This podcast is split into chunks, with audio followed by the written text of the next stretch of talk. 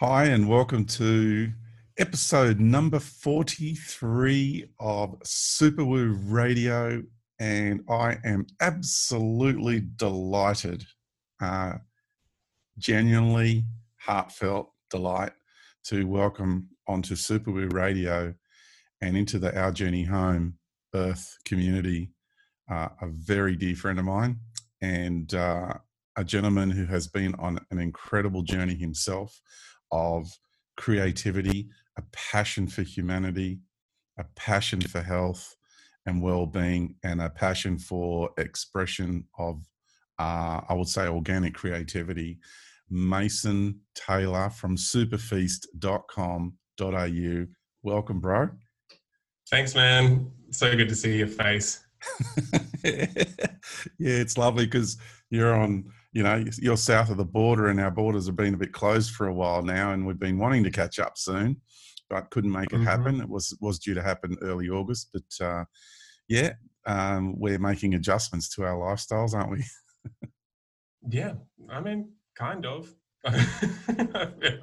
That's kind of the only adjustment for me at the moment is not heading up you know, not seeing a couple of dear friends and not going across the Queensland border. Otherwise, you know, remaining in my nice little bubble here in yeah. Byron. Yeah. Yeah, it's a good part of the world. I really enjoyed living there. And uh, and you know, so many people are very eclectic, very creative, uh, and very topical. A lot of people very passionate about uh, life and uh, the, the, the different things that we're um, exploring. Uh, so mm-hmm. the uh, you know the Our Journey Home Earth community and Superwoo Radio, uh, Our Journey Home Earth and Superwoo Radio community, as um, being a foundational creative force of energy for creating this space and this reality, you could say. Uh, and you've created yours with SuperFeast.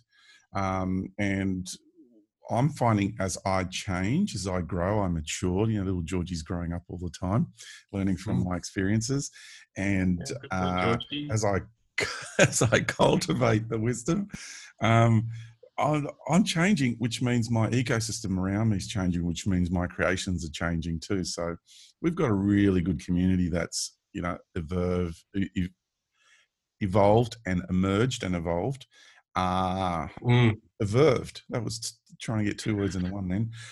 And uh, and you know we have a very balanced approach to life now, even though we are reasonably biased towards more of the awakening process rather getting stuck in the old. Um, we do have quite a beautiful, balanced approach to looking at things, and that's the one thing I've always loved about you, is because you have to deal with uh, a lot of extremism of uh, mind and mental processes, people's belief systems, um, with uh, to do with whether it comes to food and health and nutrition and well-being. There's a lot of extremism in every aspect of life. It's also in that aspect of life. And the one thing mm-hmm. I've always um, admired uh, and found inspirational about you, Mason, is you've always maintained this really balanced approach. Doesn't mean you're not passionate, but definitely balanced in your approach to everything. So uh, yeah, that's yeah. I think that's why we got along because you know because that is that uh, that evolution, and it's why I like your community and why I like my community because it mm. doesn't get stuck. Um, doesn't get stuck rooted down in an external identity. It knows that it's on an inner journey, and then you evolve, and then you, I think you said it, evolve, because you pop the verve, you pop, you know, pop the bubbly, and you celebrate your new growth, and you move on, and it's um it's a it's a crazy world out there because everyone's so externally um, attached to labels and and uh, I guess kind of like a, a particular type of tribalism that is just um, it's just so uh, it's just so tempting to to remain right.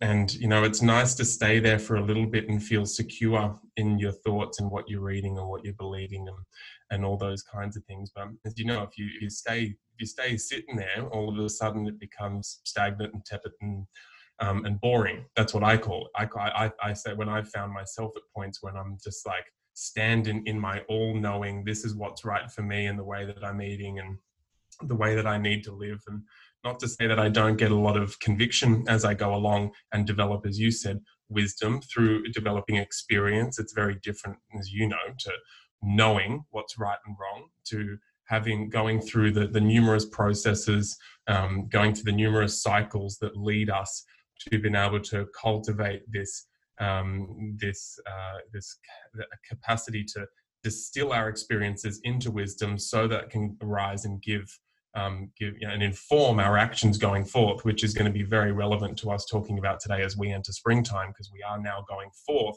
after being in our in our winter um, sage like archetype of the kidney energy, the deep yin of winter, and it's that time you know where wisdom has been cultivated, and now it's time where we spring forth, and we'll go into what you know what happens at that period. But it is it's it's an it's a particular type of person that's got the um, got the balls to consistently learn more and come home to themselves and not devil here and there in a little external label or saying you know using words to explain what you do but no as you know as you do know no label is going to be able to um, it's going to eventually weigh you down and make you boring and yeah. so you know our ability to move continue to go forth with conviction and um, and you know and our virtuous nature. Yeah that's why i like that's why i like the community and that's why it's very interesting kind of floating back into each other's worlds because you know one thing that that person is going to maybe you know remain convicted. Maybe some big things have changed. They're still going to be themselves but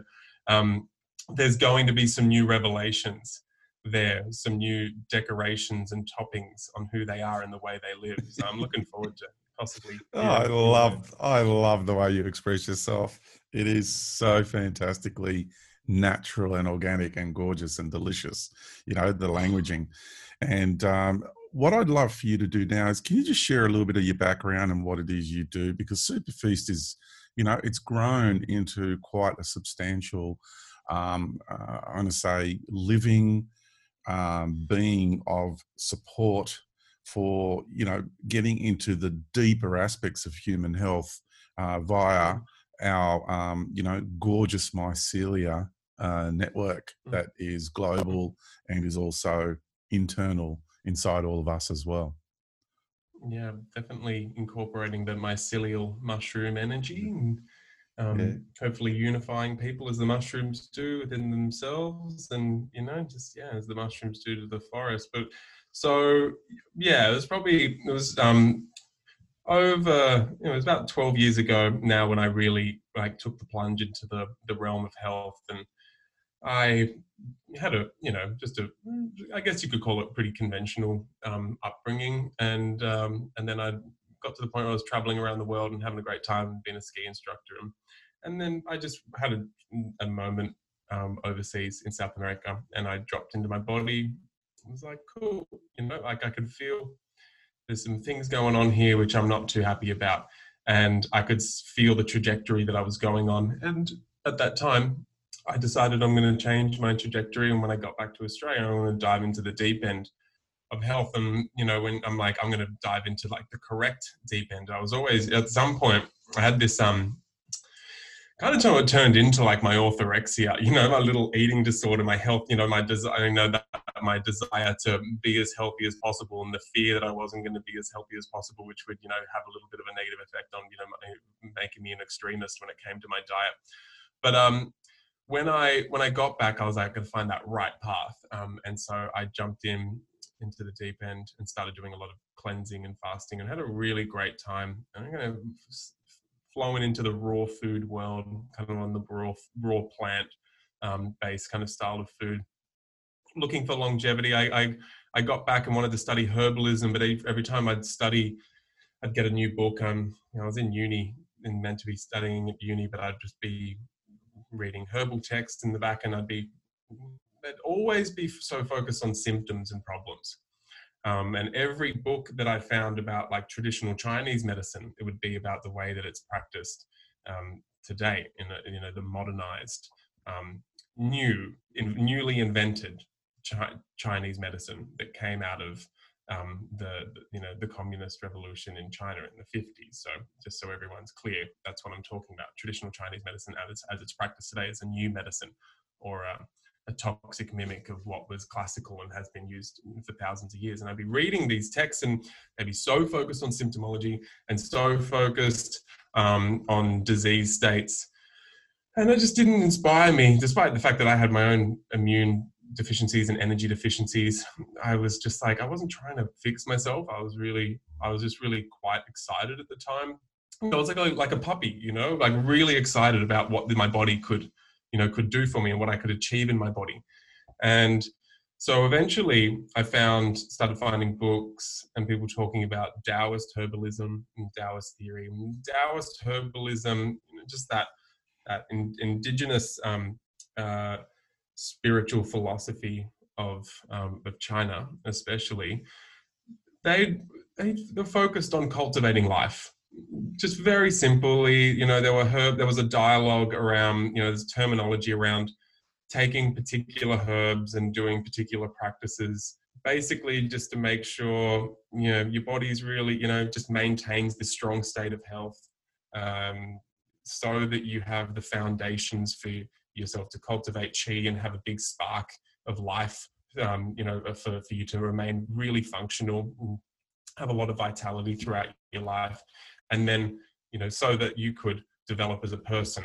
And as i say it like you know just really have lots of energy foundational energy and vitality day to day so that you can become you know less of the asshole self and more of the you know the, the virtuous self whatever that is no judgment to the asshole self but you know that like that it was quite simple and i and i, I liked how they they wouldn't you know they wouldn't justify it with short-term goals. They'd be like, you know, we're really, you know, who knows what happens, but we'll look, we'll, you know, we'll get onto these herbs long-term. You know, there's a little bit of a, you know, there's a little bit of a, a, path or a guidance of what to take when, but you know, you just kind of like see what resonates. You develop a relationship with the herb, and, and you take it for a long time, and then you might not feel like it. Same way you might not feel like salads or soups at, at some point. You know, it might not feel like meat, or you might feel like lots of meat. You know, you just don't. You know, there's like those cravings and those. You know, when like this community would get. A lot of people like a but like a rhythm, isn't it? It's you know, finding that rhythm as you unfold. That's what I've found. I go through changes, and there's days I eat like a vegan. There's days I eat like a vegetarian. There's days I eat like a mm. carnivore. Mm. You know, it, it's or a pescatarian. It's I'm just mm. floating, or, you know, and I'm really listening to the language of my body and the relationship. You know, and then occasionally I'm going to eat emotionally as well. I, my body doesn't like it when I do that, but sometimes I really need to cater to my distraught emotional state and I want to have an emotional meal. well, that's an integration process as well with a with a, with a past self. A lot of a lot of the times people like when I jumped into the health world, I would I was a little bit resentful to what I'd done to myself previously or the way that I was like the way I ate growing up, you know, the fast food and you know the all the um, you know just like all the the crappy monocrop mono you know mono um, yeah monocrop wheat and all that kind of stuff you know? And I was quite quite resentful about that part of me that was you know like you know that that ate the factory farmed meat and and therefore I developed an identity going into at that point I, I, wasn't doing meat and dairy but I didn't identify as a, as a vegan or anything like that you know it was just for me it was just like I'm on the healthiest living foods in the world. And the way I developed um, an understanding and an identity of being a healthy person then was in rejection of who I was previously mm. and rejecting the culture that is killing everyone and create, you know, causing cancer and heart disease, which on an obje- objective level, you can see that that's a level of that's true, but getting oh, emotionally oh, absolutely That, absolutely that is true. I, I would yeah, but, you know, that is true for me. I guess the problem for me, well, was, it was great learning, so it wasn't a problem. But you know, the problem for me there was I developed a lot of my identity in going, that was wrong, and what I'm doing right now is right. And so straight away, the foundation that I've laid was of an external projection. I had to create my identity based on a um, a resistance or a, a kickback from something. And so all of a sudden, when you get that first dietary change, you kick back hard and you can get lots of momentum, like when you're on a wheelie chair and you kick along a um, you know, a nice tiled floor in a big office and you go like really far. But eventually you're going to slow down. Um, and the younger you are, the more times you can kind of like kick yourself um, along but you're not generating your own energy through you know finding your own you know like you know basically finding your own path you're you're you're opposing what happens everyone opposes the pharmaceutical model everyone opposes the industrial food model. In this, you know, in this realm, we oppose those rolling out 5G. We oppose those in the um, the military complex, so on and so forth. And there's a part of us that, um, or for me anyway, that in, enjoys that standing up and staying in conviction. Um, you know, uh, in in um, in I guess opposition or standing against those forces. But when you when your identity gets wrapped up in that opposition and kicking back against those things, I a few years later that's when I started really feeling that my health was suffering. And you brought up having emotional eating days. And then at some point, I realized how um, I'd be in the shower trying to like have arguments with myself, kind of like again, because I'd argue, I'd, I'd, I read like the Weston Price books to argue against my own vegetarianism to try and make sure that I was making these right decisions. So I'd be having these arguments and I could argue both sides and justify it. And at one point I was just like, this is ridiculous. This is really boring. Um, I find myself becoming really a boring person. And so then what I, my first step was to go and eat things that I would never eat. I would like I had to go and heal, you know, that that that um that rejection of myself. You know, I I never wow. really gained I never really gained power over that part of me that would eat shit food or eat emotionally. I never gained like real resonance, and so I either had to cut it out, and that was an or that that that was where the orthorexia, like the eating disorder of like I can't eat that or I'm going to be dirty or wrong. That's where it emerges from a lot of the mm. time. So. Um, you know, within reason for me, I didn't, you know, and, and I, I said I'd give myself five years to go through the process, like fully. I just plucked that out of nowhere where I'd, I'd sometimes I'd eat emotionally. I'd watch what happened when I went down and I was like caring for my disabled mum in a city, Sydney, that I didn't want to be in, and yeah. see what cravings came up. And and I and I just began to integrate with that past self a little bit more. And now where um I never really had the cravings for like fast food and that kind of thing. It, it was it wasn't about that. It was about me not rejecting who I was and developing an identity based on that. And so I feel like I'm only kind of really coming through the the other side of that now is really um, understanding that emotional process and really, you so know, is it is it because um, if if I'm listening, um, you know, appropriately to what you're you're sharing, is it because we uh, are then formulating inside of ourselves in our consciousness field yet another ideology by having all those rejections. So we create another ideological persona based on all those rejections, which then, as you say, you kick you kick off with your chair, right? And and and then so the ideological persona that we have created based on all the rejections. Has a short-term energetic charge to it and that becomes a stimulus for forward momentum but then we start slowing down again after. And then mm-hmm. we come up with another one kick us off again and then we slow again. But what you're talking about is and, and i've noticed this with uh, your approach to life and all the products that you sell it's about going really deep and having a continuous sustained life force energy that's not stop start stop start or not fueled by like let's say the equivalent of a sugar hit yeah, or like I mean, in in any way, like leave yourself in limbo with absolutely no dietary label or lifestyle label. Don't even say you're a flexitarian. You know, use them for a little bit here and there. I'm not saying don't because it's they're they're, they're useful, but just as an exercise every now and then, don't even use a flexitarian. I kind of funnily sometimes say I'm a masonitarian, and even that, don't don't like. It's kind of funny, but just as an exercise, it's real. I feel it's really nice for everyone every now and then to just don't don't don't even try. You get asked, you'd be like, I'm, I'm really not sure right now. And, and then you, and you, and you get engaged and that's it. You don't have to explain yourself. Don't get on the back foot. Don't, don't try to analyze the way you live and the way you eat and just for for certain amounts of, amount of times like just don't use any type of label. And and some people will be like that's easy. And other people listening to this will be um, resisting the fact that they are still covered in chains of their own healthy lifestyle or dietary ideology.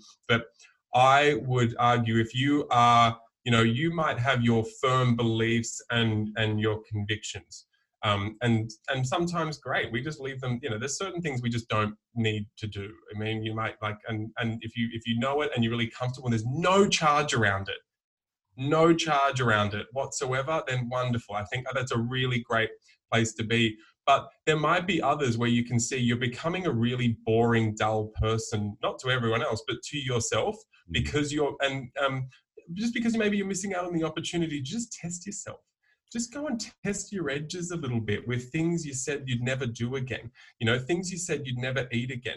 Go and read that opposing part, um, you know, that that opposing opinion, because when you feel charge from like someone arguing for me or someone arguing against me, that charge you feel towards a person is really making you like I, I feel like making you dull. We kind of took a little bit of a, a detour there when I was like explaining the story, but I mean, well, you've had to you've had to deal with a lot of food Nazis along the way in your journey, and it's been a great challenge for you. And what I'm uh, so grateful for is the incredible wisdom that you have just shared with us in relation to these topics, because there are some pretty serious aggressive movements going on out there, and it's not pretty. Well, and and I'm yeah, and I I'm, I'm grateful for you asking the question because I haven't I talk about this a little bit, but I haven't talked about it in this way ever.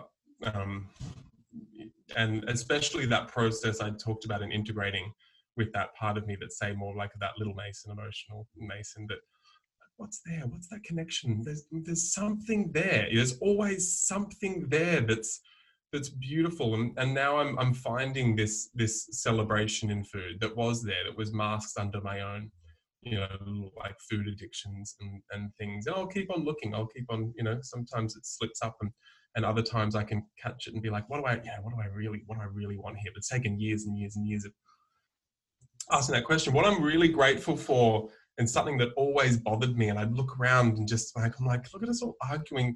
This is a completely unprecedented time, you know, like the, the level of abundance, you know, like here, like at Super Feast, you know, I'm it was Taoist Chinese tonic herbs that you know that inspired me, and they were, it was only like a few decades ago when we really tapped back into um, into traditional farming methods, and they they resurfaced, and we start getting an abundance of what's called Didao grown in their spiritual homeland, just where the where the ancients said, you want the best Schisandra, you grow it there. You want the best reishi, you grow it there with spring water, with this atmospheric pressure. So this mm-hmm. elevation in these kinds of valleys, you know, in this microclimate, in this province, you mm. know, that's so that like we've got access to to those like in Australia, and you know, and that's i am both very grateful to, for that, and I also see the upside down backwardsness of of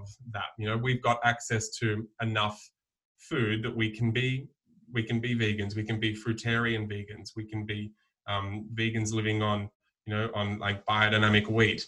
You know we can be a carnivore.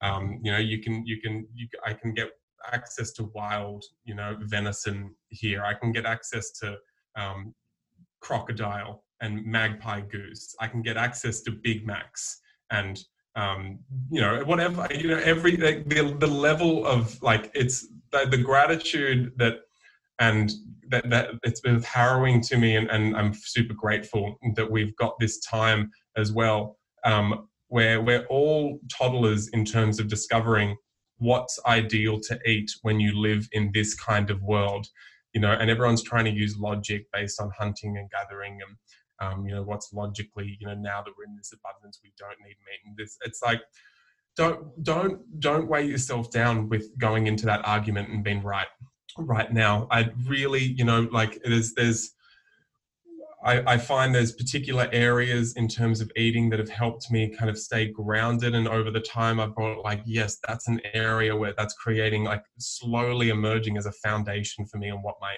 what what is in my diet. You know one is like you know, there's something I just know, you know, if you, if you eat it, you know, the bacteria enjoy it. Lots of colors, lots of variety in, in terms of the, um, the food that I'm eating, the, you know, the pigments that I'm eating.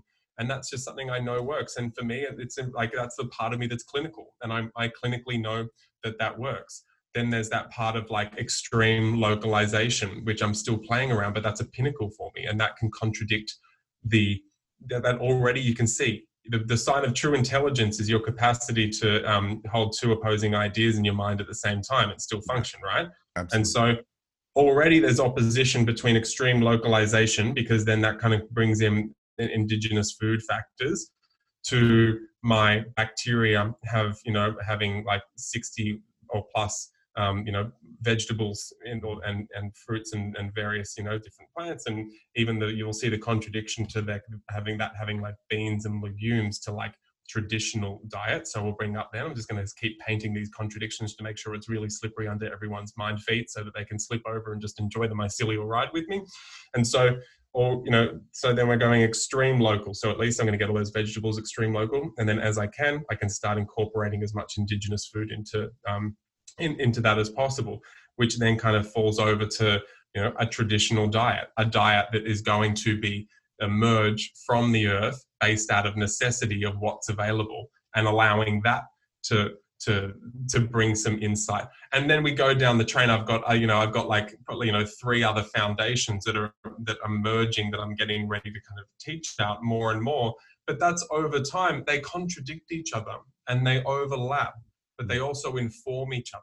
And one there, you know, and for one of them for me that emerged just through my inquiry, I was like, wow, I, you know, I, what is that part of me as, as a kid as well? Like I really loved going and eating that, you know, that bit of fast food or that food I consider shitty. And then over a year, I go, why is it shitty? Why is it this? Why is it that? What? And what's that? When what's that feeling? It's it's in there's something like it's a it's a familiar feeling. Oh, it kind of feels like when I was in Argentina, right?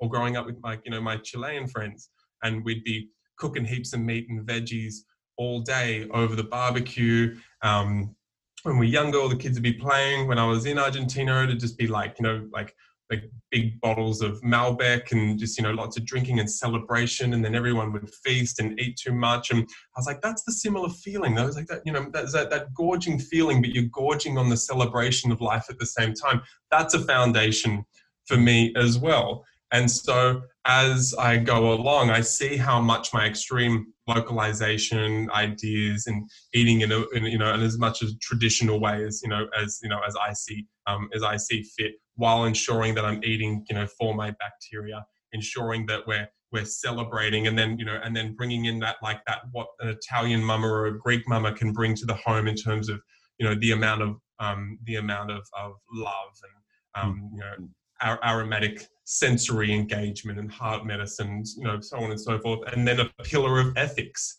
you know, a pillar of ethics around food, which you begin to develop for me, you know, begin to develop in a food sense when you when you kind of walk down the vegan side of things and then and then ethics get skewed with morality and right or wrong I find and all of a sudden you're just up shit creek without a paddle without an ethical paddle because you become a very unethical person when you get into extremism of anything you become boring and you leak your essence.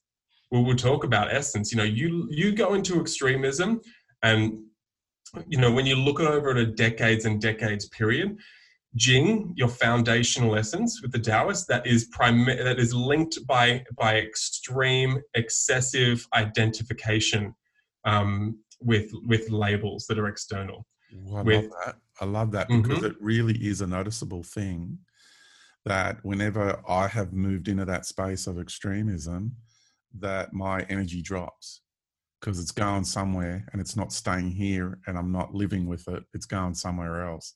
And, you know, mm. so what am I feeding or where am I leaking it out to? And, you know, the amount of uh, polarization and extremism that is hitting the psyche of the human race at the moment with all the madness mm-hmm. hit the world, um, you know, it's quite interesting to see the technique that is being used to leak the life force out of the human race at the moment. It, yeah, you nailed it. You absolutely nailed it, and and I feel like that's like you know where. I like I have all those pillars there, kind of like percolating at the back, and and in that ethics, that ethical pillar is like being a responsible human, um, and that's that's it's from there I look around and I'm like, you know, I, I have to think like, you know, and, and not in wrong or right or wrong ways. I think how responsible is it for us to be growing all these European um, or, you know, would have like hybridized vegetables here in the Byron hinterland? And like, okay, well, I feel okay about that. You know, that, that, that, that nourishes my localization, but ethically i know i'm going in a i'm, it's, I'm going to go in a particular trajectory towards something that's really going to resonate with me but you know just how do you be responsible um, how do we be more of a responsible human? And that's where the kind of i can see that you know that bit of hypocrisy in terms of having chinese herbs available to us here um, in australia. Nonetheless i i i'm able to walk and have intelligent conversations with contradictions um, there in in the story. And there's something about the chinese herbs and that we've had you know tens of thousands of people now. We've brought them into that taoist philosophy of bringing herbalism into their life without um, there's something wrong and I'm sick. It's a, you know, let's like, I'm going to be responsible with my treasures, you know, my three energies mm. here so I can live as, you know, like a long and healthy life as, as possible. That's basically it. Why? Well, then we'll get to that because that's actually entrenched in, in the languaging and it's your journey. It's non deity based.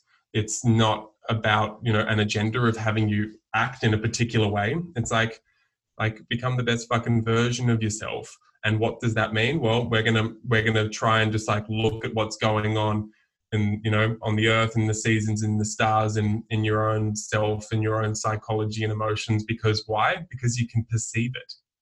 Or we're going you know we're going to give you some tools so that you can perceive things and then make sense of them for yourself. So it's like it's like a very i like it's a very choose your own adventure. And so over the years you know we've got now like many probably hundreds of thousands of people like onto that tonic herbal path where they're they're thinking preemptively about their health and they're getting herbs in before yes, they're sick. And we they can relate to tonic herbs. And there'll be a lot of people here going okay i've got this symptom and this disease and this extreme issue going on. Which herbs do i take? And that's fine. That's often your foot in the door and your entry point. And a lot of these herbs are used clinically. But that's not how I use them, and that's not how this this system uses them. There might be some light little problems that you don't need a clinician. It might just be like some low energy, or you know, some you know, your spleen's not working well enough to disperse a little bit of you know a little bit of fluid so you're you know not digesting and getting enough chi you know there might be a couple of herbs you know you can try that you don't think warranted going to like a, a practitioner who's going to treat you something that's wrong and your symptoms. Um, so yeah, there might be little entry points like that. But where tonic herbs do come in is they're like, what's your intent? What are you looking to do? You know, like going forth in the next few days, in the next year, the next 10 years, 20 years, what can you feel? It'd be nice, you know, it'd be nice to kind of just get out of bed like 20 seconds earlier so that you're on the right foot, you know? That's a fucking significant thing over your life if you can you know. Oh, you know what's happening to me? I'm experiencing lately is because uh, I've been doing uh, a lot of inner work lately, and I'm um, really hitting the. I wanted to get into the causal uh, realms, you know, or planes. Uh, rather than always just focusing on the symptomatic, on the external, which is, you know, at the end of the process, basically, like you said, mm. you know, uh, just a moment ago. So by hitting these really deep emotional wounds, uh, and, and, and, you know, and deep diving, I'm finding that, you know, here's a wound I've discovered and, and I'm looking at this wound.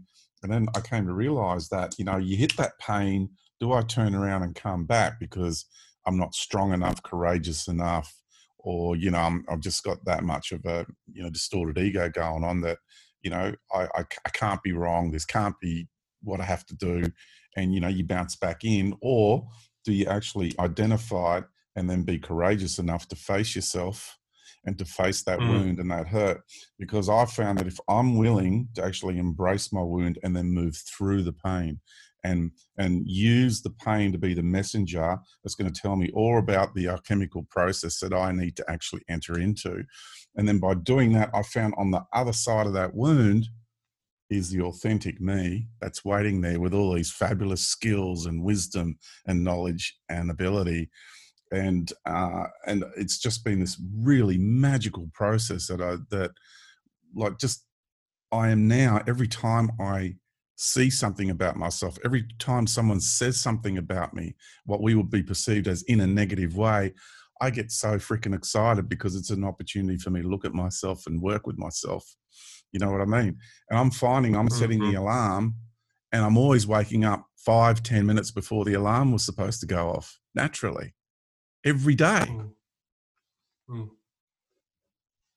So what you've just described there, especially, is and what you've embodied is there's a vision and a bird's eye view and intent you have for your life and your experience. Therefore, that can, and it's hard at times, especially when things come up, but you're able to take on, uh, you know, a personal trajectory forward, right? So it's that same, just say you didn't have that and problems go up and your only option was to go and seek um, her, you know, like help from a practitioner, whether, you know, psychological help, acupuncture, you know, go and see a naturopath, you know go like you know go and see a physio whatever the problems are. When that's your when that's your only problem you're stuck down in the muck of the problem so only all, all you're seeing is um, is issues and and so you stay in a patient mentality. And when you're when you're nothing but a patient because and bear with me because i like i had to rewind and become a little bit more of a patient sometimes you know that was me i was too much flying flying high so let's just go back forward so when you when you're there you you can't maintain um, remember what I was saying when I was like a little puppy when I first dropped into my body and I got really excited about what's possible. Now that level of energy and motivation, that's not sustainable for me to maintain at all times during all seasons. But nonetheless, I sit here, um, you know, with you know 12 years since that experience, and I can still feel very in a grounded, humble way. I'm like, I got a vision for where I'd like to be at 80 you know that's you know that's I'm, I'm not attached to it and liver time springtime is when you can you know adjust your vision. But nonetheless i can feel the trajectory. And because i've got that vision even when things come up like i got something like coming up just like this sudden inflammation that just came out of nowhere for my shoulder but because i'm not stuck down just in problem patient things you know cause and effect but i maintain like i maintain my vision it doesn't doesn't i just i just didn't like i'm like okay cool you just notice it and you go that's what we're doing with now can i can i main can i um you know move through this um on my own accord with my own practice and you know with my own little remedies and you know and still keep an eye on where i'm going no matter what and for this time i went oh you know i wouldn't mind getting a little bit of an osteo kind of like an osteo getting in there i'm quite interested mm. but in that interest and I was like, I'm going to be a patient, you know, I'm going to let them kind of like diagnose me. But they're, they're them holding on, which is what I want them to do. I'm the hold on, bring me down, but it doesn't bring me down enough that I don't lose track of just you know the, the, joy that I have for being in this body and the appreciation I have in this body, and therefore where I want to take it in the future when I'm 80 and 90 and 100 years old. And, and that mentality, that's the mentality of the these tonic herbs, and and quite often we get people onto the tonic herbs, and they you know they might they might take them for you know they might take them for a few years and then they might decide they want to you know start studying like the herbs that are here in australia and then something might happen in their life like some heartbreak and they'll remember what reishi mushroom did for them at that point and we'll remember that these herbs are rising back up you know as we we have a superpopulated um, you know this like you know these superpopulation numbers um, you know that are just ex- continuing to explode and therefore um, you know, you see, wow, maybe, you know, that's right. This like herb like reishi mushroom that the Taoists considered the number one herb in the first Materia Medica over 2,000 years ago. And they depict in their depictions of us living in our own heaven, reishi was always there. Like maybe reishi's coming back, you know, with a vengeance to be here as a companion, as an ally, as a fungal ally.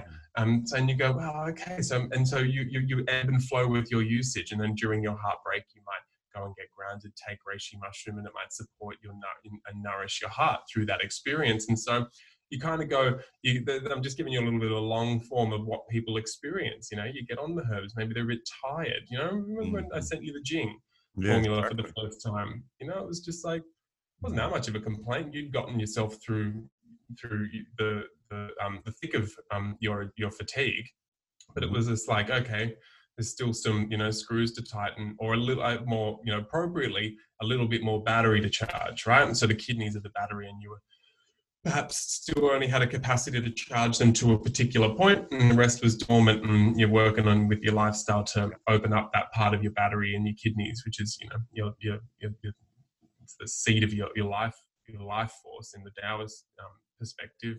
It's the foundations. It's your you know it's potential. It's your genetic potential. It's your libido. It's your um, it's it's the your knee strength and lower back strength and power and all these things but it's your battery pack right and you don't have the battery pack you're not moving this thing You know, you, it's you, you're dead without the battery, and that's what happens. We leak our Jing essence. We're born with a certain amount. People burn it at both ends, um, or go through experiences, and it depletes that battery, and then people are holding on at 50 and 60, but there's only a little bit left. So everyone starts degenerating. And thank God we have drugs and surgery to keep us alive with that much Jing. So we have this like epic quality of life. Regard, like, but what, what, you know, you experienced when I came out with the Jing herb blend, you know, like, that was fantastic. Like going, okay, yeah, and that was just, you know, it was a little bit of like a, oh wow, great, you know, it's it's kind of like great, something worked. Jing herbs work, work for everyone in the West because everyone's exhausted. Yep. Um, you know, oh wow, a little bit more charge. You worked with the herbs for a certain amount of time, you know, like the Jing formula for a certain amount of time. Everything, you know, the deer antler is another really great Jing, um, Jing formula. And you you worked and you experienced yourself building back that Jing essence. And then because you built back your Jing essence to a certain extent, as you'd done many times before, mm-hmm. you had an experience of your own sovereign capacity to not need external things solely. Don't get me wrong, I love having a coffee when I like sometimes when I need it. Like I, I consciously want to pick me up, but I know it's like an 80%, you know, of my capacity comes from I can live in a particular way, I can do particular things, and I can build back that foundational energy that is not that kickback. Boom. The same with coffee. Coffee's kick, bang, gives you an explosion. I, I'm like, I'm here, I'm going to stand against the tyrannies of the world, and that's who I am, and you will never stop it. Bang, kick, you know, and it's like you go so far, but developing your own Jing, you know, not relying on external identity, but having the capacity to really like, um, you know, sit within your own body and bridge your mind and your and your body, so your soul can come, come and like your spirit can really express itself. We'll get to what I mean by that in context of Taoism as we get to Shen to the third treasure that's when you become self perpetuating. You hmm. don't need external energy. You can have it, but you don't need it. Hmm. I don't need a label in order to know who I am on this journey. I can have it, but I don't need it. So that's what Jing is all about. And so you took Jing herbs, and that's you know the, the you know you're tired or you're exhausted means you're, you're leaking Jing with your lifestyle. You know generally you're going through crazy experiences you know you're probably flying all over the universe and your body's just like fuck man all right this is this is tough you know like yeah. And so which it's legit you see it in the in the plant medicine circles you know when i kind of was there years ago now but you know the, the level of adrenal exhaustion and the, the amount of times i saw jing you know jing herbs with some simple lifestyle changes of course. Simple lifestyle changes. Jing preserve the battery. Really respect that that living season of that happens every day of extreme yin of sleep. You know think about it as much as you think about that you know that high noon time or that morning time. You know that, that's that's huge. That'll that'll transform your whole life.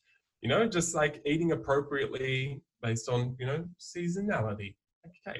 You know that's another pillar you know you know eating like a taoist you know seasonality what are the organs doing at the moment? Just so I give you another little pillar there, so you can see the complexity that is tr- I'm trying to like put together that comes together and all the interplaying there of what's mm. going to inform what I'm eating. And people are like, so what do you eat? I'm like, oh, I, I, don't know how to explain it, and I'm just I'm trying to figure it out. Um, but you worked with that Jing for a while, and then you know that was just an extra little like, wow, I can I can generate that energy, and I can generate that that battery in the pack. And even though, say, I'm not sure where you're at right now, but just say today, you, you let's just say you've been ignoring the fact that you need lots of sleep and burning it at both ends. Nothing's ever going to take away the fact that you remember that time when you really kind of like honed in and you restored. So no one can, whether you take action again, it, you're more likely to because you had the experience of building back your energy. And you could do it, of course, as you know, without Jing herbs because the, the, tonic herbs aren't meant to be like drugs that cause dependencies yeah. right they're not you know they're not meant to be like herbs to boost the immune system and create a dependency when you get into a season when it's cold and the flu season you know that you have to boost at that point in order to like not you know to not get that cold and flu i love immune boosters but you can see the reliance that everyone will um, you know will uh, will form with with them. and i'm not saying i'm you know like perfect and never getting sick and all that. I, I, really, I'll take myself off the pedestal like first thing. I'm like, you know, I, I hate idealism. I hate idealism so like so much in the in the health world and and people thinking, making assumptions. Not maybe not this crew, and it doesn't really happen to me as much. I'm just using myself as an example here. Just say there is like a, you know, wow, Mason must be like so healthy and like just like rising at you know with the sunrise and springing out of bed and really respecting his sleep because he's talking about it he must be an expert on it absolutely not like absolutely not i'm on my own little trip and i've got my own like what i consider extreme little dysfunctions going on and, and i'm dealing with shit and i probably need therapy and you know like i and i realize my practice is like you know probably like you know it's great. And you're, and you're, a dad, and you've had sleepless and, nights, and you've woken up really tired and worn out. I just I think it's fun. I don't I, I don't want to celebrate you know dysfunction as a concept. Um, but when the dysfunction and the desire to find harmony can come together and they can amalgamate into whatever it is you want to you know give you know that's just life yeah that's just i just make sure that everyone's really onto that and onto if you're a healthy person you know make sure you're not putting pressure on yourself to project that at all times and maintain that mantle that's called um, getting lost um, or identify with you know getting lost in your stage identity. You know what i mean? Mm. getting lost in the in the, the biggest example is the instagram stage identity. Just watch that everyone. Just watch your watch your stage identity that you project out there in your performance when you you emerge out into the into the world as like a healthy being that's been doing this diet for like all you know for the last couple of months and then all of a sudden the pressure comes on to maintain this new glow, this new, you know, you, you've entered into the glitterati of the healthy. I got, I got some, I got some people that uh, that um, you know uh, will come on and they say, "Oh, George, you know, came on the webinar the other day and he looked terrible, and, and he, you know," and then it's just all this judgment and all this just because I wasn't, you know, my usual standard glowy self it's it's yeah. not human. It's not real for someone to be. There's going to be days and there's going to be weeks where all of us don't feel well, you know. And sometimes we still need to front up. And it's really amazing how many people are just sitting there like a cat waiting to pounce, to cast that judgment, mm. to cast that persecution and that ridicule upon anybody like you and I who are putting ourselves out there courageously and you know it's our life path as well so there's that responsibility and obligation but it really is amazing how many people just want to jump on it straight away because by them tearing you down they uh, somehow illusion illusionarily illusion illusionally it's the illusion mm. yeah they mm. lift themselves up and then temporarily they feel better about themselves really quite amazing how uh, that occurs so i find uh, that it's okay for people like uh, yourself and everybody, all of you who's watching this and listening to this, you're going to have days when you're in a deep process and you're not going to feel well and you're not going to look well. And you know what? That's totally okay. it's normal. It is totally okay. Um, I mean, acknowledging for me, like when I when I feel that judgment, and I, you know, I've I've I've I've realized over the years, I've got like, I'm when I when I project that towards someone else, and I'm like, and I'm and I look at them, I'm upset that they're still flogging that same ideological horse, and they're starting to deteriorate in the way they look, and and I'm looking at them, I can feel myself kind of like, you know, I might feel sorry for them, or I might be, it might be a little bit more sinister, and I'm like, ah, great, it's all all the cracks are showing now. Mm. It's it, it's all a reflection of just how intensely I judge myself when it comes to the way that I live and the mm. expectation that I put on myself. That's me, and, and obviously that's that's a very you know it took a long time for me to really accept that, and that's a surface realization, and it goes deeper in terms of um, how I expect myself, you know, to conduct myself, the glass ceiling that that puts on me, finding more authentic ways of expressing, and you know, it, it goes down and shows the roots of the way I, the way I will react to people who are really closest to me because I'm trying to you know maintain this standard. And if they see a crack of the real me that might be a little bit dysfunctional I, I want to close that straight away. This is like that's for me where it's like where it's coming from. And so just um yeah definitely yeah I, like and and I don't mean to just be like, you know, be gentle on yourself and, you know, everyone screws up and it's just like, yeah, yeah, yeah, that's true. But just stay, you know, like in, in terms of your diet, stay very engaged, like in, you know, very, very engaged with where things aren't going so well and discuss them. You know, it's you know, you're like you know, as you say, as you just said, you're like you know, it's real. This is happening to me, and this is happening to me, and I might be talking about these concepts. Um, but the more you can, you know, it's it's it seems counterintuitive to t- at times in this Instagram world and the marketing world to you know reveal shitty parts of yourself you know for me to reveal you know to re- me like you know for ages ago it was unheard of me thinking like revealing myself drinking a beer on instagram you know, I'm a bartender and ski instructor. It was a part of myself I definitely needed to integrate with. Mm. But, you know, nonetheless, um, you know, it's where you see the, the Instagram doing it in a really funny kind of just shitty way like hashtag authentic. I'm going to share like an authentic part of myself. Going, no, no, no. We don't have to. Let's let's stop stating and trying to give context to this counterculture part of ourselves of countering our own culture of what we're projecting. Don't justify it. Just show it just show, like this is what I've like just just show them, you know, yeah, and like this is coming up in my body, um, and I just I, I can't shift it, and I'm really interested, you know, I'm really interested. What I love about my community, my diet.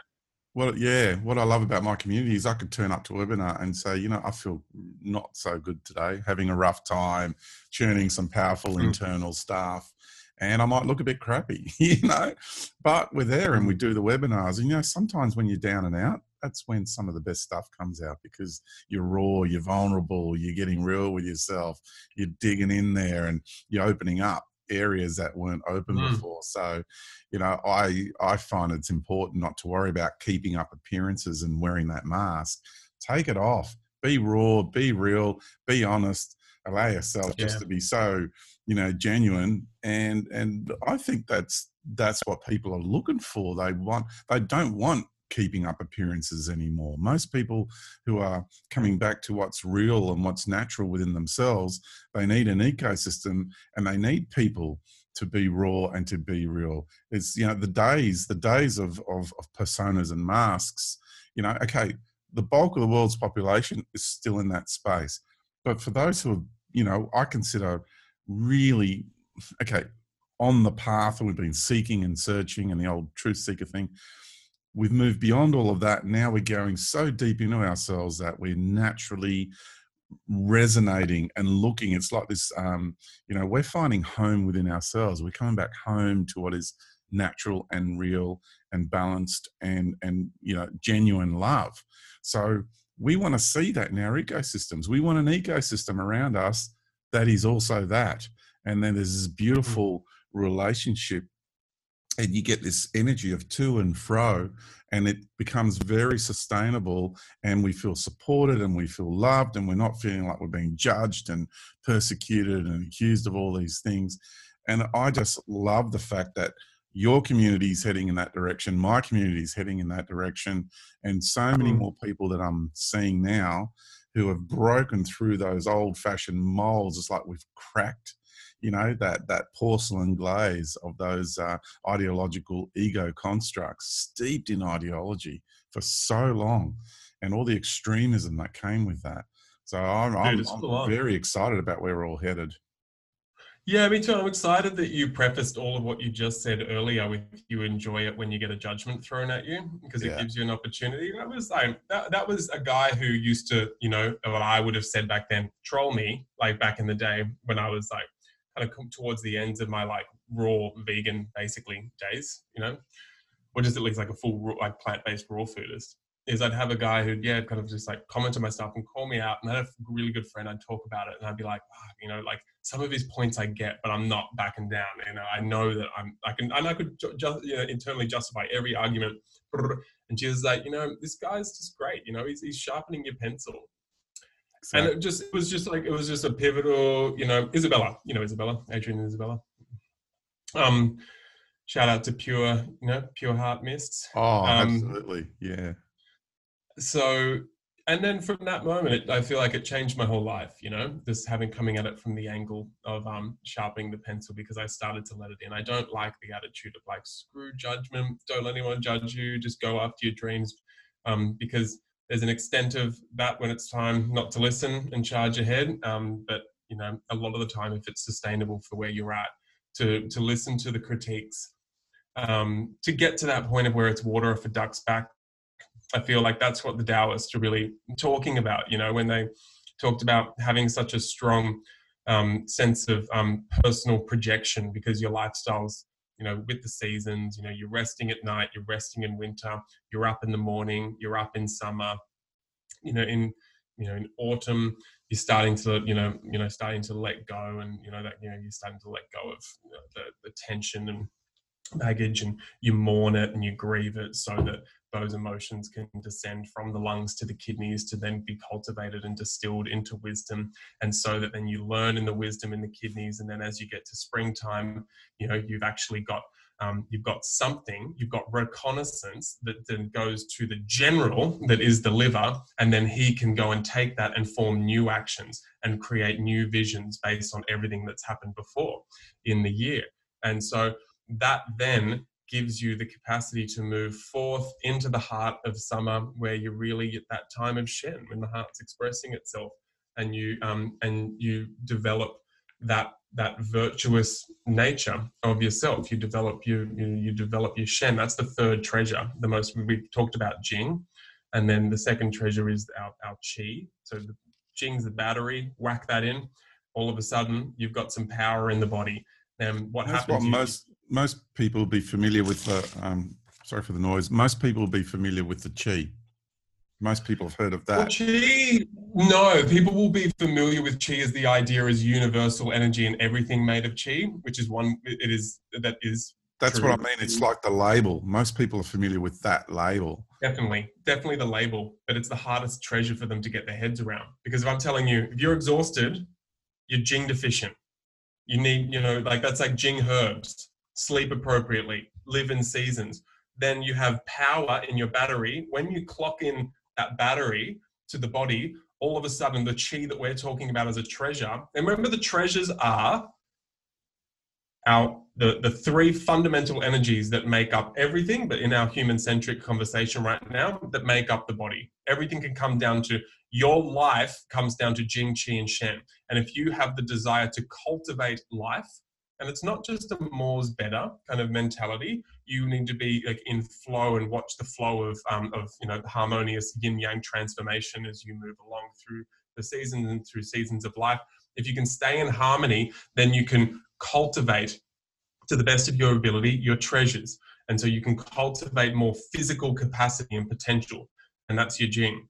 Then you plug the batteries in, and then Chi as a treasure is that it's all of a sudden you're animated, right? So things can things can move and things can move through this dimension, right? So we've got the movement of thought and the movement of emotions, right? That's our chi is a treasure and it's coming through our spleen and our lung through the air that we're breathing and the food that we're eating, you know, the air that we're breathing, food that we're eating every single day we we cultivate chi electromagnetic charge through the spleen through the lungs and then that goes and flows down through the major organs and literally imbues them with um, not an electromagnetic um, energy that's like say coming just coming through the lights or connecting us here it's that you know it's it's that intelligent um, organizing mm-hmm. electromagnetic energy that is the fabric of the universe that's concentrated in our in our body mm-hmm. and so that's also that chi energy is our um, our, our, our, surface immunity. So it's our capacity to have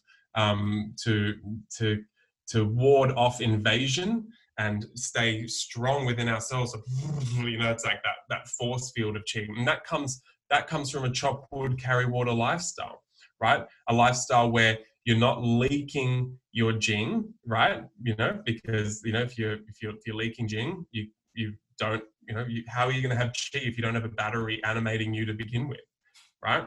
But if you if you've got one of those strong constitutions that doesn't get tired, but you're you know you're you're chest breathing, you're eating you're eating poorly, you're not drinking good water, you know maybe not sunbathing and charging yourself up, you're going to be flat. You're not going to have the spark in the machine and you won't be cultivating a literal charge of chi electromagnetic energy in particular areas of your vital vital organs so that you can keep them going. And the more chi chi chi chi that you use the less you have to draw on or you can cultivate is the less you need to draw on your jing energy to get through the day to day right? People don't have the chi to get through day to day so they draw on their battery that is literally keeping them alive. And that's why we see an, um, an, an epidemic. No, we see a pandemic of people degenerating early 50, 60, 70, 80. And no one gives a shit. No one gives a shit on an institutional level. Mm-hmm. Right. This is where I have fun being in resistance. You get me? Yeah. yeah. well, you know, so, the one thing for sure, uh, Mason, is because of the nature of the universe, we actually live in a delicious paradox.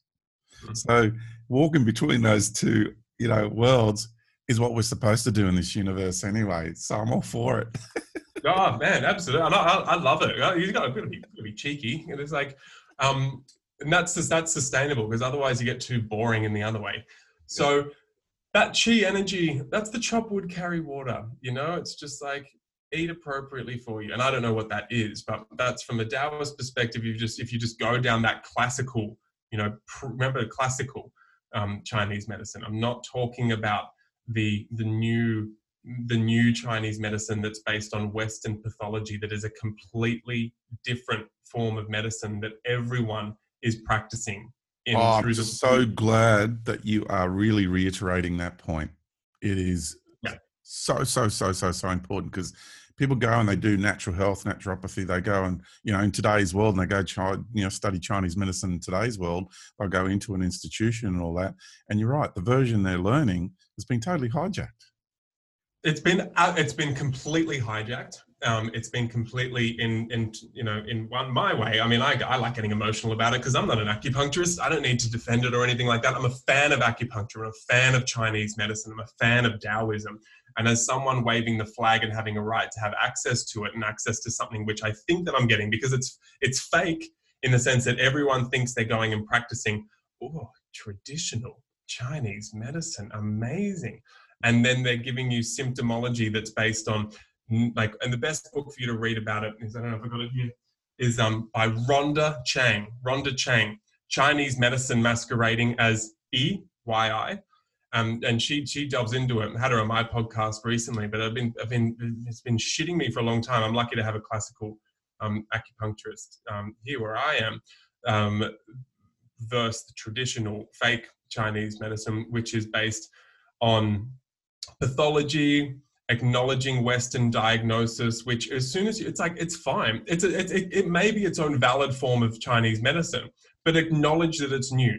Acknowledge that it's not actually Chinese medicine it's always been because you're talking, you know, you, you, you're talking about diabetes, you are giving diagnosis um, that's outside of diagnosing of yin yang, wu xing, which is the five elements. So, you know, if you go into, into how it was classically getting to the root of what is going on, you need to go into the dream time, into the, you know, into the, into that, to that dragon imaginal realm where it is all a yin yang transformation cycle consistently running through the body and around you, and especially highlighted by the five elemental or elemental is a bad translation, but the five organ systems of heart, spleen, lung, kidneys, liver, and the different characteristics of yin yang transformation, and there being a blockage or a hiccup in the transformation cycle. And that is classically the only thing that can get you down to a root cause. And so when you see people classifying symptoms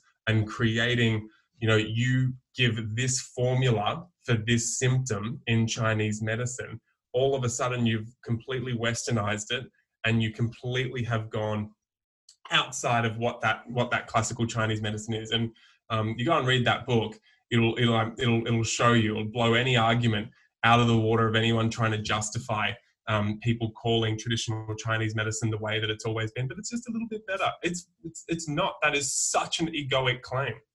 It's a it's different, but it's it's um it's in its infancy as a medicine, and so people need to realize that because they make judgments, and it's and it's um it's like this little um uh, it's just it's they're patronizing towards it. The West are patronizing. You know, someone has cancer. Well, an acupuncturist gets told someone has cancer, they need to send them away to China to, to Western medicine. You're not allowed to treat it.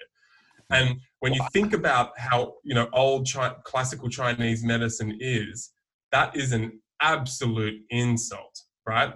Just because Mao Zedong and his party, Communist Party, wanted to colonize Chinese medicine. So this is the way Rhonda puts it. They self-colonized and commodified it so they could pump out. Read the textbook. All right,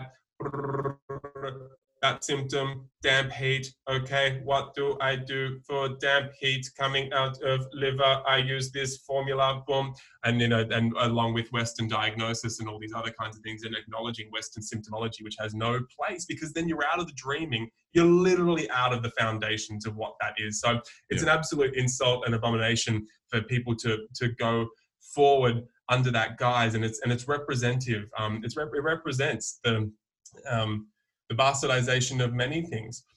Or not even that. Just admit you're wrong and admit you're a new medicine and stumble and just be okay with that and be like, you know, I'm, you know, and just acknowledge it and acknowledge the the beautiful people that have actually been, you know, gone back and studied the classics, right? That are thousands of years old and acknowledge that you don't.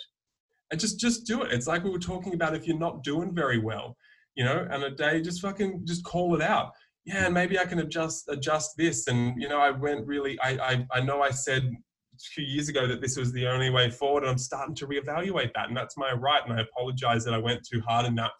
If if we could have that level of virtue, which is not possible when you come at it from a TCM perspective, because you cut the spirit out, you cut the you cut the nature of like what a human is. You know, is this bridge. What, between, what do you mean by TCM um, perspective?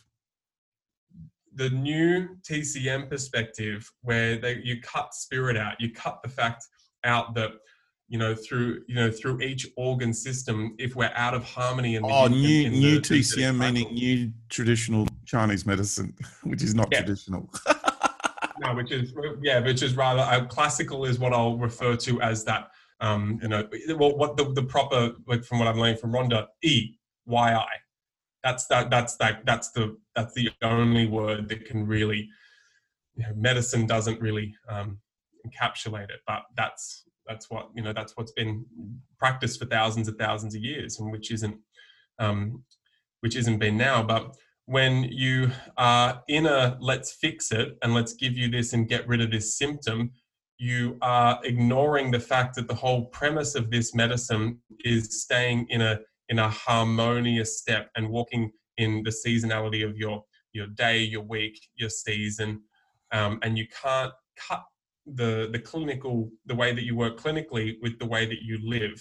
And so straight away you can see how all of a sudden practitioners are giving themselves the capacity to make money even though people stay sick because they I fixed the symptom. And how cool am I, you know, because I did it. Give me accolades and awards and look at this degree on my wall. It, it, I see, I'm super legitimate, but they have cut away the the nature of you know like they try. A lot of people are trying. Don't get me wrong. I'm not slamming. Like uh, most acupuncturists practicing this, they um, people who are fans of Chinese medicine get that there's something wrong, but they don't get the fact that it is a black and white issue of there's a new Chinese medicine and an old one. I, feel it's so, part. It's part also of the um, one of the big processes that are happening to the human race at the moment is the imposition. You know, I'm going to come back to some of my languaging and concepts, mm-hmm. um, which are identical, just presented differently. So back to mm. um, the imposition of technical intelligence, which really is uh, very much a reductionist model into the materialistic. So when we uh, look this from a um, Ahrimanic or theosophical perspective, uh, for, yeah, so let's say the uh, theosophical approach, the languaging that they use is it is the ossification of oh, yeah. the human race and yeah, sure. the processes. Yeah, so you get, you know, and ossification is almost like a petrification. It is just really that hardening and that down to base mechanical, chemical processes. And like you said, the whole dreaming, the, you know, what the originals call the dreaming or what every other culture calls, you know, that, that background uh, um, it, it's that like yeah. that field of unity, that unified field is, you know, even mm. Einstein, you know, was was looking for it too, and and and and honestly, I think Bohm's work, B O H M, you're looking at that gentleman, my goodness, you know, beautiful, beautiful work when you start getting into the quantum realm through physics. So, you know, it, it, it's like this big journey into ossification, and so many people are bouncing back out of that and coming back to the dreaming and I really love what's mm-hmm. going on there. But really interesting to see what has happened to the new TCM, new traditional Chinese medicine, um, is the ossification process by subjugating it and hijacking it. Yeah, for sure. It's um, it's it's it's ossification. You're right, and that's what happens to something when it gets old, right? That's what happens to the bones when it gets old and it starts to de- degenerate. Um, it's a colonization right? It's a commodification, and um, and I don't even know, as much I you can tell I really like talking about it. Um, my practice there is to look at it and you know see where how I can get to a point where I don't necessarily feel that much charge. Ultimately, I can walk away from. I like the charge in this conversation because I need charge at hmm. times, mm. but for me to be able to walk away and oh, that water off a duck's back feeling, you know, like oh, I actually don't, I don't, it's, I don't see it as much as I did even like a couple of months ago as a right and wrong. Um, you know, whereas like a part of my whole identity before that was like finding the things that have been bastardized and being the knight in shining armor that came and informed everybody about. And we'd walk around with the charge constantly, you know. But what I'm, I'm I'm also in that space with you now. Well, let's let's open up that space. Let's dive in. Let's get all passionate, express what we need to express, bounce around, and then step back out. And then mm-hmm. where that charge stays, it's like we're not walking around with it all the time. No, and it's a very important point. And it's just that's even a great distinction for me. I mean, I'm sure everyone knows this. I don't know, like, but maybe not. Like, I, this is where I learn a lot of the times. You know, like, well, like you know, where people, a lot of people, like, like yourself, you know, like we learn so much mm. having these conversations. Like the level of distinction around that. You know, I remember when I was teaching yoga, not being able to leave that charge and it's because I couldn't leave the identity. That's it. the charge is the identity. yeah, it, that's it. Like boom, you know, like there's like light bulbs going off, yeah. um, and that's what chi is. You know, chi goes in and you know makes sure that we turn the light bulbs on. Jing's the potential for it, but so from there, like basically what happens is we come back to like a more of a, you know, Taoism and, and that and, and classical Chinese medicine a little bit more boring in that sense because you're not going to get this big, um, say, Western equivalent of putting the scalpel to the body and pulling out an appendix, but she's going to blow. Just throwing it at everyone upping you, and then despite the fact that that person just had surgery, you're like, off your pop, you little scallywag. I just took a vital organ out of you, and now I'm not going to address your lifestyle and you're, you're just unlucky. What can I say? You were just unlucky. That's kind of like, you know, the equivalent that you start to, you, you take out that right and it's a bit more boring as a practitioner or not really not internally not on a you know not on the level of who you are as an as an infinite being i find in the sense that you you, you don't necessarily you get to stop the disease hopefully well, here's right? an example for me. You brought up the appendix. Okay. So here I am, and my appendix was li- literally doing this, right? Cramping and twitching. And I'm like, oh, that, you know, I'm like, that's pretty full on. And um, it lasted for a day and a half. It was the lead up to a, a session I was going to do, biomagnetic session with my friend Michelle. So, you know, I said to her, you know, I'm on the table, and, and she straight away, she goes and puts a magnet straight on there and what came up was pride. Now, I had no idea that pride and the appendix are actually connected. you know, so mm-hmm. by me going into my pride issues, learning how to be proud without the pride. You know what I mean? mm-hmm. and and that beautiful balance. So by hitting that and and really facing that that wound again, which the wound is what creates the it's that charge that creates the ecosystem for the dis-ease to appear in the physical so again it's at the end of the symptoms but going to the causal planes going into that wound and hitting that emotional wound and seeing those aspects of me and then journeying through my multidimensionality you know and all the t- previous lives. And it's not just the pride of this lifetime but the pride of my being. Yeah? Mm. and and and looking at me all of me and allowing me to actually lay there and allow all that pride. And my goodness mason to see all of the destruction that i embarked upon because of pride mm.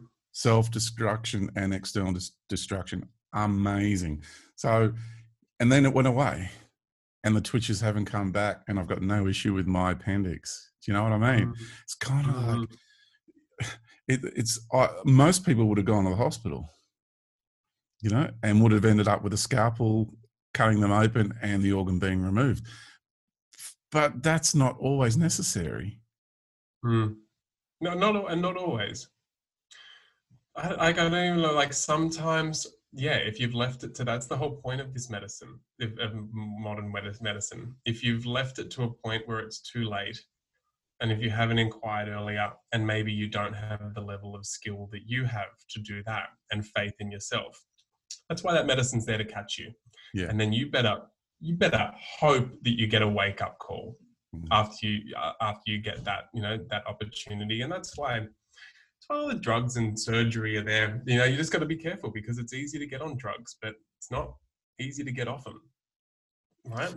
So where does uh, Shen come in now? So with the strong foundations of Jing, strong, um, you know, where we're able to live that like chop wood, carry water lifestyle where we're just like kind of in the seasons, we're eating appropriately, you know, we're, you know, we're, we're, we're nice deep breathing. So meaning we're not living like a, like a stressful life. We kind of got more of that animal vibe to us there where we can like you know we can be slightly aware and if trouble comes we're on but we can just like then just like slump and i was talking about with like um, a woman I um, I coach. I don't offer coaching. I've just been she's just been with me for like four years. so just in case anyone writes to me, I don't yeah. do coaching. But yeah. I, this woman I coached, I was talking to her this morning about just like watching dogs and just how they're just like you know they'll just fall somewhere and there'll be like a nail jail, like jutting into their chest and then there'll be this like metal beam going up into their stomach and they'll just be like and they'll just like soften and, and just like whatever I might be exaggerating but they're mm. just sleeping in these like on this hard surface and um, these these these uncomfortable positions. It's just indicative of their ability to, you know, you know, from you know, I'll personify it more in a human perspective. You know, just consistently able to like, you know, drop into your body, feel an emotion all day, all like all like you know, let the emotional move on as you kind of experience your pride. Can, I interject just, just yeah. for a moment because uh, I did an interview uh, with a gentleman called Jim Granger prior to this one, and and we call it getting floppy. You like we're going to get all floppy with ourselves. I like it, and not and that's a good flop. That's a good floppy. That's different from the floppy that I talk about people getting having floppy white bread Western immune systems. Get floppy. That's it. And so if you can be in that state, your emotions are moving, your chi's moving, you're vital, you're not overextending yourself. Then the nature of what happens is our Shen is the third treasure. And for the Taoist, the most important treasure. And it's like loosely translated. There's elements of mind because when and you know when that's just because the mind is that is a bit of a crossover of bringing through consciousness or spirit or you know, soul or whatever you know your virtuous self yourself that has the capacity to become wise and learn from experiences and integrate experiences um, and experience and then take that forth and allow you know a, a, a virtuous nature that is natural to come forth you know forg- um, you know forgive forgiving um, gratitude, um, you know, f- feeling an intrinsic love for you know for those around you, having a sense of um, empathy, you know. But you know, like Shen is the the what they've observed, you know, is that as we know, those natural those elements that can naturally develop. If you are a human who is especially in you know making sure that you aren't flogging yourself in sacrifice for something, which is will de- deplete your jing, and make sure that you are you know just you you know eating appropriately, drinking appropriately, you know, and you want it like charging in the sun, and, you know, making sure that you're not tweaked out in your nervous system. So you've got that chi. So then you've got the energy over the decades to continue to become more and more of a, of a really, you know, for, for your own internal self, really functional. And so the mind can become calm, right? So this, the Shen emerges from the heart. It's based, you know, it's as we know and we all feel. So you felt it. It's just new terminology. Everyone's felt it, right? Everything that we've talked about today. I just like to remind that because sometimes new terminology, you're like, hmm, something new. It's not new. Well, of course not. Um, so I have a question for you because it's like um, there's something I remember from a previous time in uh, the area of the world we call Egypt call it previous lives that I've had there. And I've got mm-hmm. this knowledge uh, inherently in my being that I haven't read it anywhere, haven't seen it anywhere, but I just want to see how it equates with the Taoist model because I feel there is a link. Okay. So, what I want to mm-hmm. uh, share with you is some hidden knowledge from the westernized sort of model that's come out of the uh, the ancient Egyptian sort of uh, teachings. And so, mm. when you look at the three pyramids, okay, of Orion's belt, and which is the three pyramids of Giza's Orion, the Orion, you know, star system laid out on the ground, the Giza Plateau, and Sirius and a few others, right?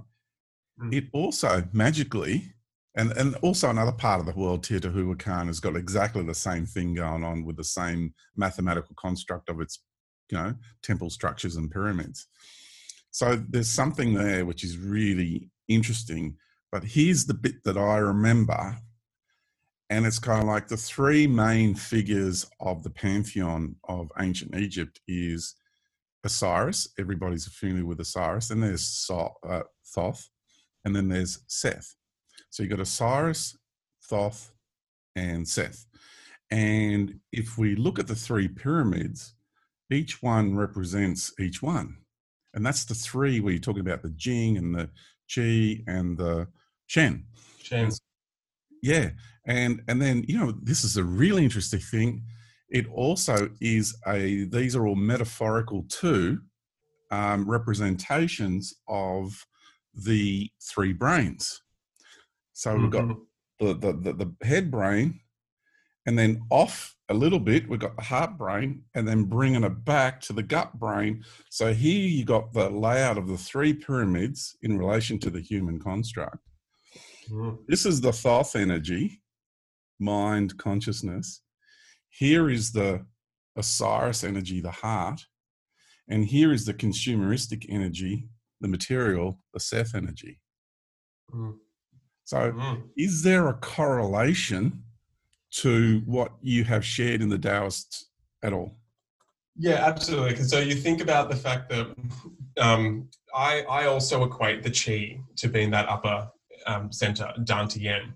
Even though mind is associated with Shen and our spirit, it's because a, a monkey mind and a chatty mind will be the number one element to cease the, the heart's capacity to express its spirit, which is when when the yin and yang is transforming through the fire of the heart, right? And so it's got the quality of fire. It's very yang. And you know, when when all the other organs are working in harmony, and then we can have that smooth transformation cycle between yin and yang, and so it's pulsating and it's like energetic sex going on through your body at all times and, and, and moving on. That's why it feels so good to be alive.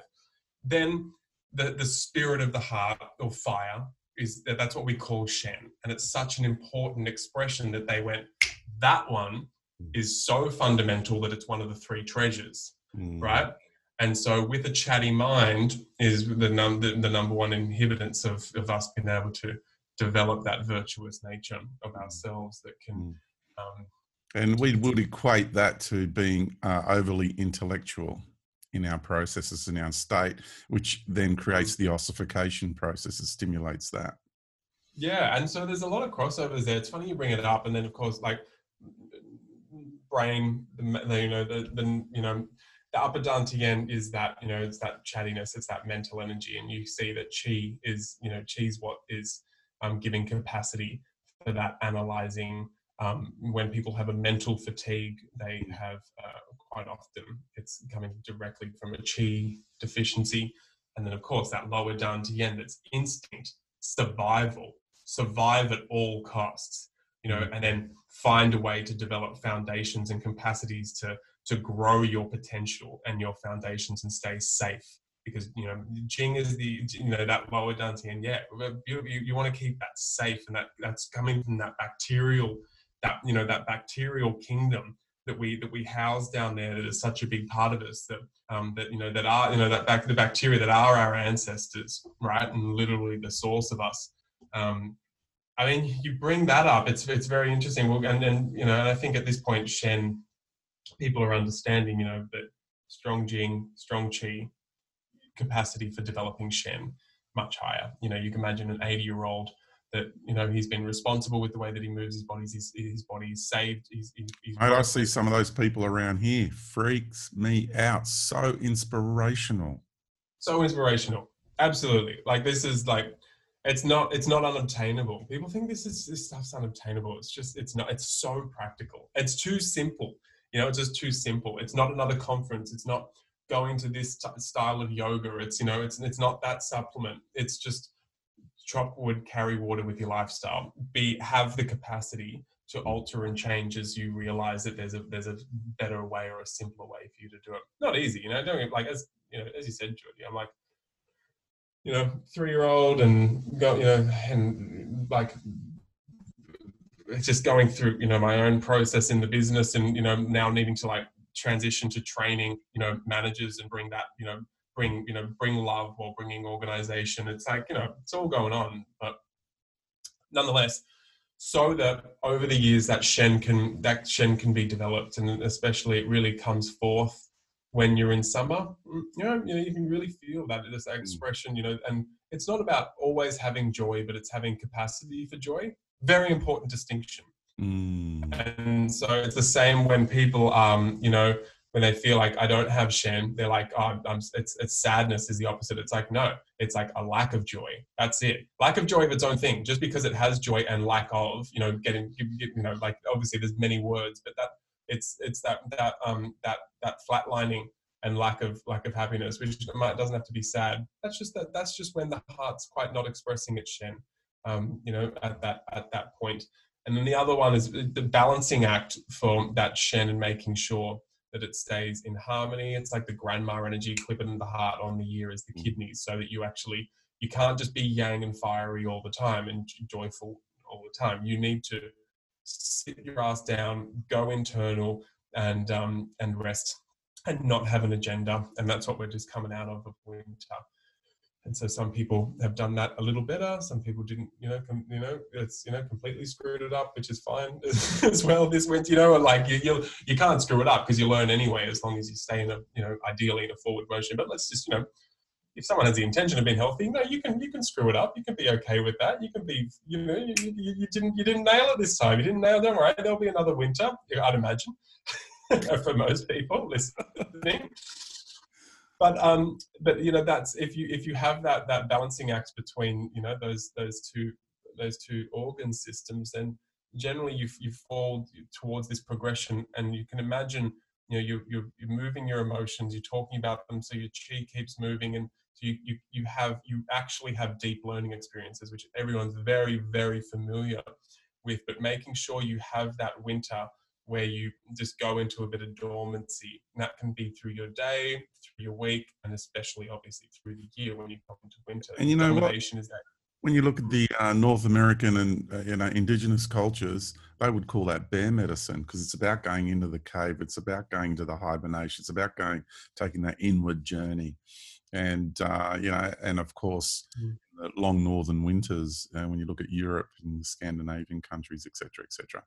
Yeah, fantastic. Mm-hmm. Um, wanted to, uh, can I ask, is it okay to, to just go in another direction just for a little bit? Um, yeah. yeah. Um, so I want to say a big thank you for sharing all of that great Taoist wisdom with us because I absolutely, every time you and I sit and we get the chance to have a conversation about it, my heart sings every time you talk about it. I just love the way it feels when I hear it. I love the way it feels when I actually think about it, when I contemplate on it, my body feels good. You know what I mean? My being feels good. Mm. So, um, yeah, I really appreciate that. And I hope other people have had the opportunity to have that experience as well with it. Um, and because it helps us to really see where we're at in life and what our approach is, you know, mm. um, and to. Yeah, yeah. To go, hey, maybe I need to reevaluate my approach. Let's say, you know, because the one thing I've worked out is, you know, if I change my approach, then I'm going to change the outcome. You know, I, it's really rare that you change the outcome, if at all, without changing your approach. it just doesn't really happen. Oh, that's absolutely right. And I'll, and I'll just cap off all that. We talk about Jing Qi Shen in herbalism because a tonic herb, a Taoist tonic herb, is only a tonic herb because it has the capacity to tonify and cultivate one of the three treasures or more of the three treasures. So we have Jing herbs, we have Qi herbs, and we have Shen herbs that are working on the corresponding organ systems that enable us to bring more Jing foundation and energy to our body, Qi more vitality and charge and life to our body, or Shen peacefulness, calm, capacity to be present and develop virtuousness. Yeah.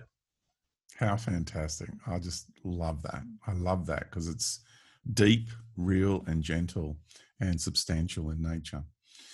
Um, I would love to be able to um, ask you to share a little bit of wisdom with uh, the community in regards to how you're approaching what's going on in the world today and the um, the you know the scamdemic of madness that is uh, you know filtering into our societies uh, and into the human psyche.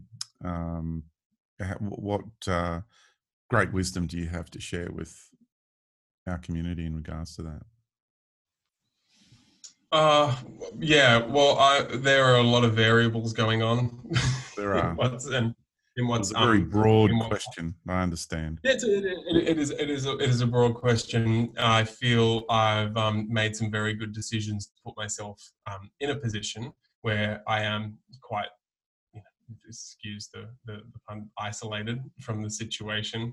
Mm. Um, nonetheless, I'm aware of it. I needed, I, I chose to just keep on sitting with it. You know, I'll share things here and there and share opinions and allow opinions to develop in myself and go through those processes. Um, but nonetheless, I continued to go through more and more of them until I got to the point where I wasn't experiencing a serious charge towards the situation.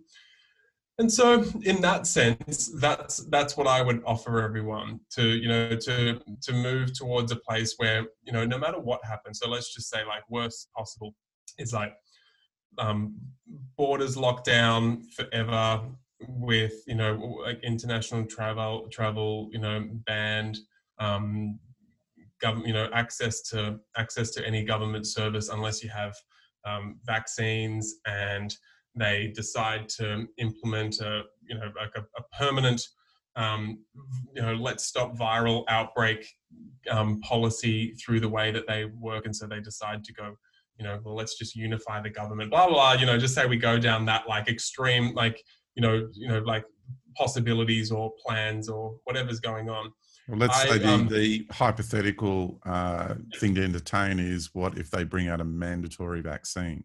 Which is well, that's know, a huge one. A lot of people, so, a lot of people are really thinking about that at the moment. You know, it is very topical. Yeah, and I think I think most people, even in in, in policy making circles, they're just saying, well, you know, they will, but they they can't make it mandatory in most places in the world, so it will just be like what they did with no jab, no pay. They'll just restrict single mother pay or family benefits or job keeper or um, any of that kind of stuff which strong arms some people. But I would just, I, would put, just put forth. I know you, like, I'm not trying to insult everyone's intelligence. I know everyone here is really already on this path. But just a reminder, if you can, um, you know, just feel the fear, feel the, you know, the the apprehension, you know, the excitement for the fight, or even, you know, just, you know, your disgust or anything like that. Like, absolutely, they're so valid, and they're going to be parts. They got to, they come up every now and then. They're super useful, but I, I really would recommend trying, like, you know, moving through the, the your different processes around this, um, so that you can step away from that charge and just move smoothly forward. And so you're going to be able to make choices. So, you know, just say, you know, they do come out with a mandatory vaccine. You're going to have to make make a decision and make some moves anyway. You can do it with hysteria uh, or and loathing, or you can just do it calmly and you know in a in a in a in a mediated manner. And that's um important to remember there. And so that's where I'm at. I'm like I, am look. I just I look at what the possibilities are. I look at what's in in my control at the moment, and so I'm just ta- taking steps to make sure I'm actually like stepping back and making sure I'm resting a lot at the moment because you know I sell medicinal mushrooms, as you know, they're chi tonics and they're immunological tonics, and they're one of the greatest things that you can take for your immunological health. And the the level of you know like immediate white blood cell um, activity you see through those, you know, the beta glucans and the medicinal mushrooms getting down and hitting receptors in the gut, and then again getting digested and taken further into the um, into the innate deep immune system and hitting receptors there. So you're turning lights on and activating intelligence within your immune system. Amazing. I think everyone, you know, that's my bias is I want everyone, or you know, in, within reason, to be on medicinal mushrooms. I you know like i was you know dragged through the the mud by the Daily Telegraph or whoever it was a few years ago because they went searching back through my Facebook page. And I'm like, okay, well, if you're going to do no jab, no pay, and you're going to not give single mothers their, you know, whatever their $900 a fortnight in so that they can survive and strong arming them into doing vaccines. If you really care about the immunological health of these children, why not do things additionally? There is so much, and I just use the example, the empirical data around reishi mushroom and what it does for increasing surface immunity as well as innate deep you know immunological functions you know phagocytic function you know like who which we you know, like you talk to an immunologist deep in the institution they'll tell you of course it's better to have that on hand than not mm. even if it's not directly you know proven to you know to stop that particular virus from getting into the body or whatever it is or bacteria even you know it's it's it's a good thing to have why not do it additionally? And so then they wrote an article saying Mason Taylor thinks that everyone should have reishi mushroom instead of vaccines. And I'm like, you know what? I wasn't saying that, but hell yeah, I do. I'd call it the the the reishi vaccine, and and everyone would, you know, and I I'll, I'm going to do a video of that I think soon, like the bizarro the bizarro world of the pandemic, where I'm the prime minister telling everyone that you're going to be forced to take reishi mushroom for the foreseeable future. Um, Yeah, that'd be a good one. But um, in the spirit I, of uh, JP Sears, I suppose too. You know that they have you know brilliant satirical approach. satire is the best. It's sustaining. Um, so uh, you know, but in saying that, you know, I can't. I can take all the medicinal mushrooms I want, and it's not going to supplement if I'm not resting deeply enough, and I'm not, you know, really, you know, allowing myself to become floppy sunbathing, you know, being on the earth, being bathed by the forest, um, you know, having time that's like, I, and and this is, I, and I, I, and I sympathize. You know, maybe there's someone I don't sympathize, but I'm like, I, you know, tip of the hat. I, you know, I know there's there's you know, men and women listening that have um, you know four kids, and I'm like tip of the hat. You know, I, I you know, I I have no you know um, illusions about just like oh just go and just go to the beach just have another bath. I, I know that i know what that sounds like to a lot of people but nonetheless this time if you're in the southern hemisphere but nonetheless there's always capacity to step into this archetype and this organ system of the liver um, this this time is the energy of like it's like an army general right? You come out of the sage like winter between the seasons you step onto, you know, we take, come out of the water that's, you know, non-agendered and flowing and cultivating with, um, you know, just allowing that wisdom to really get down into our being. We step onto earth and just ground between seasons, just, okay, deep work, just, you know, ground and just uh, eat good food and just be in my body. And then you step into the, the next season, which is, you know, right now, spring, wood, liver, general, the general is also the other the other face is the artist but we'll get there. And so the general what does the general of an army do? Looking at the army of your you know of your body um, take stock. What have we got? You know what have like what, you know what, what have we got in the inventory? Right? What have we you know what losses did we sustain um, over the last year what what what skill level do we have in particular areas? Let's do some reconnaissance you know like based on last year's campaigns how well did we do and how well did we not do in particular areas? What's the vision of where we want to take this army? What do we want to conquer in our life? What is our mission? You know what? We've been trying this mission for many years and it's actually not sustainable. We're going to have to change tact, so on and so forth. You plan what's facing us. So what's facing us now is a pandemic, you know, so well, a pandemic, you know, what's facing us is you know the this um this potential all right? As a general you know like you know if something's potential i prepare for it. I prepare for it because it's a worst pos- it's a worst possible scenario. It's the way we should be in business you know? What's the worst possible scenario? That's why a lot of people you know, not judging this in any way, but like, you know, it's just the reality of it. It's why a lot of people, their business became very exposed through all this because they weren't prepared for the worst possible scenario, right? And I'm, and you know, and it's, and it's even like, even though you know, I'd been talking about immunity for ten years, so I came out all right on, on this, although it did hit us in particular ways. Nonetheless, I've gone, holy shit, like I need to be ready. And that's what a good general is always has a backup plan has a way, you know, a, a way to retreat and then a way to go forward. But it's t- the tenacity, the smartness, the smarts of the tenacity. This is what you need to think about this in this liver spring season, mm. because it's not just the creativity. It's not just sprouting forward into the world and creating and painting, and it's just all fantastic blossoms. It's like, bang, you know, you are here, we're planning. And it's not just like vision boarding. It's like you put that up again, a good general will scrutinize. Mm. Do you really want it? Mm. Is this realistic? I don't think it's realistic. You know, you need to kind of have that kind of energy. And so now you're taking stock of the fact that perhaps there's mandatory lockdowns, perhaps particular states are going to continue to go down in particular um, in particular ways and trajectories. You know, and it does seem like what is is providing us an opportunity for too is to get that really deep creational level now of creative process. Like you said, not, you know, painting a painting because it's, uh, I think there was a big mm. drop out there, but painting a painting because, you know, you want to put pretty colors on a piece of canvas. No, it's like, what are you painting and why are you well, painting it? You know, it's kind of like in, all of a sudden, you know, it's very, it's emanating from deep within outwardly. Yeah.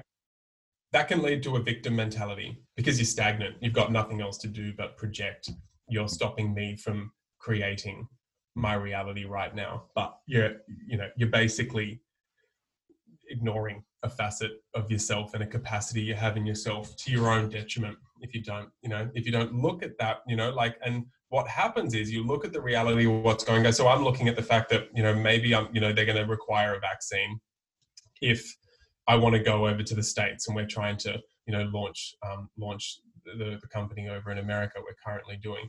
So I, I work, you know, sit with it until the charge goes away, and then you know, and then I and then I look at it in this with this energy and start just you know you know steel faced. I just start looking at the objective facts of what you know.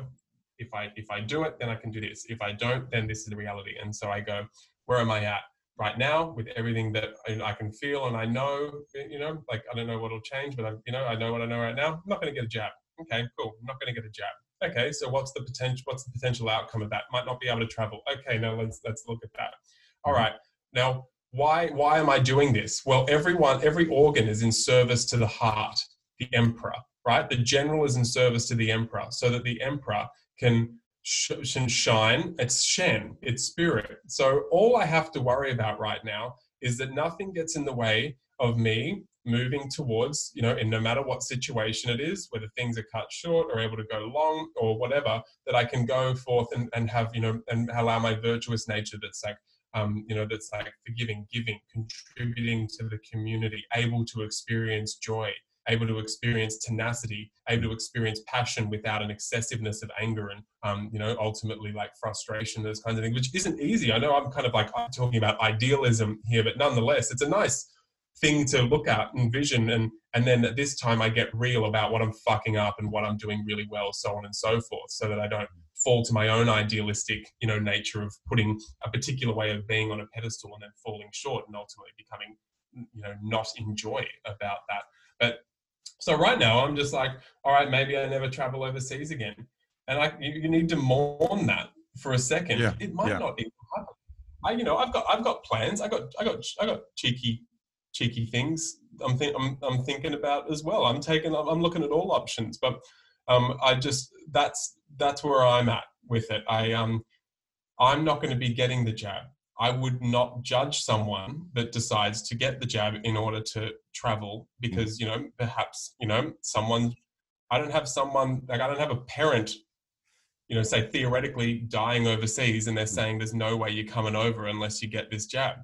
That'd be a completely different scenario for me, right? you know, like, um, and so that's where I that that's what I would that's what I would do. I would start coming back to health basics like crazy right now. The amount of you know the amount of necessity of time in nature gazing at the stars, coming back to um, you having your feet on the earth, dressing appropriately for the season. So don't expose yourself to extreme cold coming up through your feet or you know wind this windy spring season you need a scarf still at times you know protect yourself but the amount of necessity to go on walkabout right now in and and have time carved out in your day as much as it is whether it's whether i'm talking to the four kid listener or the no kid listener um, where you come to your practice, to that space where you can come into yourself and you feel what's going on, you know, what's going on today.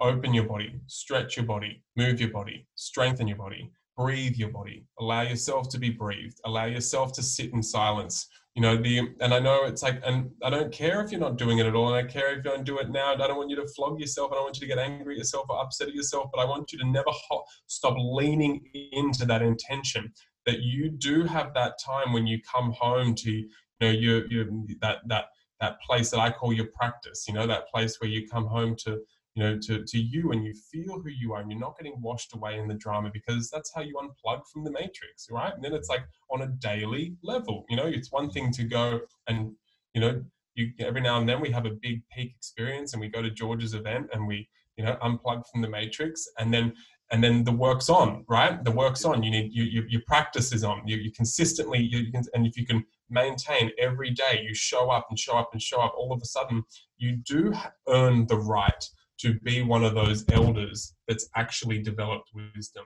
and has the, the languaging and capacity to share wisdom with future generations because mm. there is a deficiency of that there is a deficiency in people who are able to get to later age and really, really shine. But even more so, they, they can still shine. Their Shen comes through, but their body can't keep up. Mm. And so they lack that capacity to really enter into that, you know, it's not just the, it's the way the dice rolls sometimes, but generally they don't have the capacity to really share their wisdom. Yeah, I, I just uh, I just love the whole lockdown of all the elderly. You know, they just targeted them so heavily um, and denying people access to go and see them, etc. And I went, what a cunning fucking move that was because all the tactics they're playing out, all the elderly would warn everybody. We saw this at the beginning of mm-hmm. World War One. We saw all this propaganda at the beginning of World War Two, and they would have called the whole thing out, warning everybody that we've seen all of this before and this is where it's heading. So they just denied everyone access from the elderly, who are the wisdom keepers and the wisdom carriers in our society.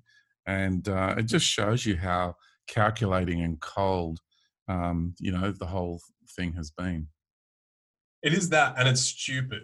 It's it's a it's a culture that is um, destined for weakening its own um, its own genetic expression and therefore its own gene, and therefore becomes a, a, a more feeble, boring type of human. And there's a big split of um, you know not, not to be you know like uh, not to exaggerate too much, but there is a split um, occurring right now and a choice that everyone has of um, whether you do want to practice classically or you want to practice the new way of being human, which is pander, pander to I'm sorry to say it and be mean at times, but pander to the lowest common denominator, pander to stupidity, and pander to just save everyone at all costs. All right, now what are we going to do after we've saved them directly with this, you know, massive intervention to keep them healthy so they can defend themselves? Oh, nothing. No, no, no. They can just live it any way they want. You know, that is uh, um, that is a colonized way of living, and you need to uncolonize your mind. You know, the the the call here is to come back without charge and invite that sage back into yourself, invite that aid, uh, that joy back into yourself, where you step back in with the seasons and you can you, you know you can become like nature just flow with those seasons uh, despite the destruction that is going on around despite the oppression um, just continue to you know be like that you know just like that black cockatoo that sits there at the top of the banks here as the wind cracks in and from the south and it's just sitting there like cool as a cucumber just gnawing away like feathers ruffled and it's just calm and collected. Yeah. You said it bro. Natural human or boring droid that's that's literally what's going on, and it doesn't mean it doesn't mean that there is a, a you you have to oppose. You know, there is that that that opposition of people going one way or another, and there are people in the middle, and there are people still mm-hmm. making up their minds, and people that are going to do a little bit of both. And you're, you know, and that's it's it's your job to find your path in it, and but know that in reality, there's something going on stay with me. Goji's just barking at the door and wants to come in, I believe. Come on, Goj. Come on, Goji. Hey. Goji's here. Wants to be in on the party. yeah, coming in on the party. And so, yeah, I mean, uh, that, that's what I mean about I, I, any drama, any any getting dramatic around this. And so you walk away and like, that's right. But this is this is like a war. There's like the droids coming up, and then there's the natural humans, and up against them, us against them enjoy that feeling for a moment, stay in the movie, kind of like, you know, the yeah. Hollywood kind of version of it. And then whatever you need to do to let that charge go and not be in opposition and then just go forth um, you know and choose yeah. choose I've often, I've often talked about how you know everyone's complaining about we're down to two strands of dna and now they want to reactivate their you know strands of dna and i'm like well i don't want to do that I don't want to reactivate multiple strands of DNA because that's going to recycle me back into the cosmic arena and I'll be going back where I came from. Whereas I'm here for forward momentum and I'm here to actually to take those two strands, integrate them into a unified field, transcend DNA altogether. So mm. transcend mm. that that lockdown in the physical domains and mm. be my multidimensional expression. You know what I mean? Mm. So like you know, it's like yes, polarization yeah, see it, enjoy it, but don't stay stuck in the game, like you said, in that polarized mm-hmm. game, and learn how to take the best of everything, find that middle path, and then transcend the dialectic altogether. Yeah, and that makes. I mean, you you taking it, taking it there. I guess like I was at the point where I'm like, wasn't quite um, for me grasping or going to where I was taking that that um, unification. And I mean, and it is moving beyond the game, moving beyond the game, and enjoying your multidimensional self that's untouchable. I, I, I vibe it, man. I, I, I like it. I'm a fan. I just sorry to reckon that's what we're doing. I mean, you know, that delicious paradox. Everything's is, you know, you do the dance of alter egos of everything, you know, within myself, yeah. people around me, in life, in nature. You see it everywhere. It's a beautiful dance. Mm-hmm. It's like, okay, well, you know, but how long am I going to dance this dance for? Is it going to be forever? I'm like, no, no, it feels like it's getting boring. Is it getting boring? Well, yeah, it does feel like it's getting boring. It's like, okay, well, that means I'm at the end of my journey through all of the realities that dance that dance, and I feel like I'm headed somewhere else now. You know, it's like the mm. party after a while gets a bit boring, and it's time to move on. Mm. Interesting. Mm. Yeah. Mm. So, where, oh. you know, what opportunities is all of this intense polarization? I've been saying for a long time I'm experiencing in my relationship with Mother Earth and the conversations and the dialogue that I have with her through my my my relationship with her, it's she's like, well, there's going to be a part of me that's going to start becoming extremely bipolar in nature. Oh, and I'm like, wow. She goes, no, no, I've got to facilitate a process. I'm like, well, that makes sense. I get that. So here you have you go deeper into Mother Earth, and you just like like you go deeper in yourself, and you're hitting that beautiful, harmonious, transcendent, you know, incredible um, sense of beingness, which is beyond all of dualities and polarities, etc., etc. And then there's more shallow aspects, right to the point where you got these distorted ego constructs right in the game, and in relaxing into my relationship with Mother Earth, I experience the same with her. You know, you got that real deep part of her who's who's like, I'm good. I've got this. I'm running this whole freaking show here. And then there's that other part of her that, you know, people are tapping into and we've got to save the forest and we've got to save the whales. We've got to save Mother Earth. And, and, and she's, to me, she's like, no, no, that's the part of me that's bringing an end to holding space for all the consumerism, for all the extreme polarization. That part of me that does not need saving, that part of me is in a transcendence process. Mm. Yeah, it's dissolving.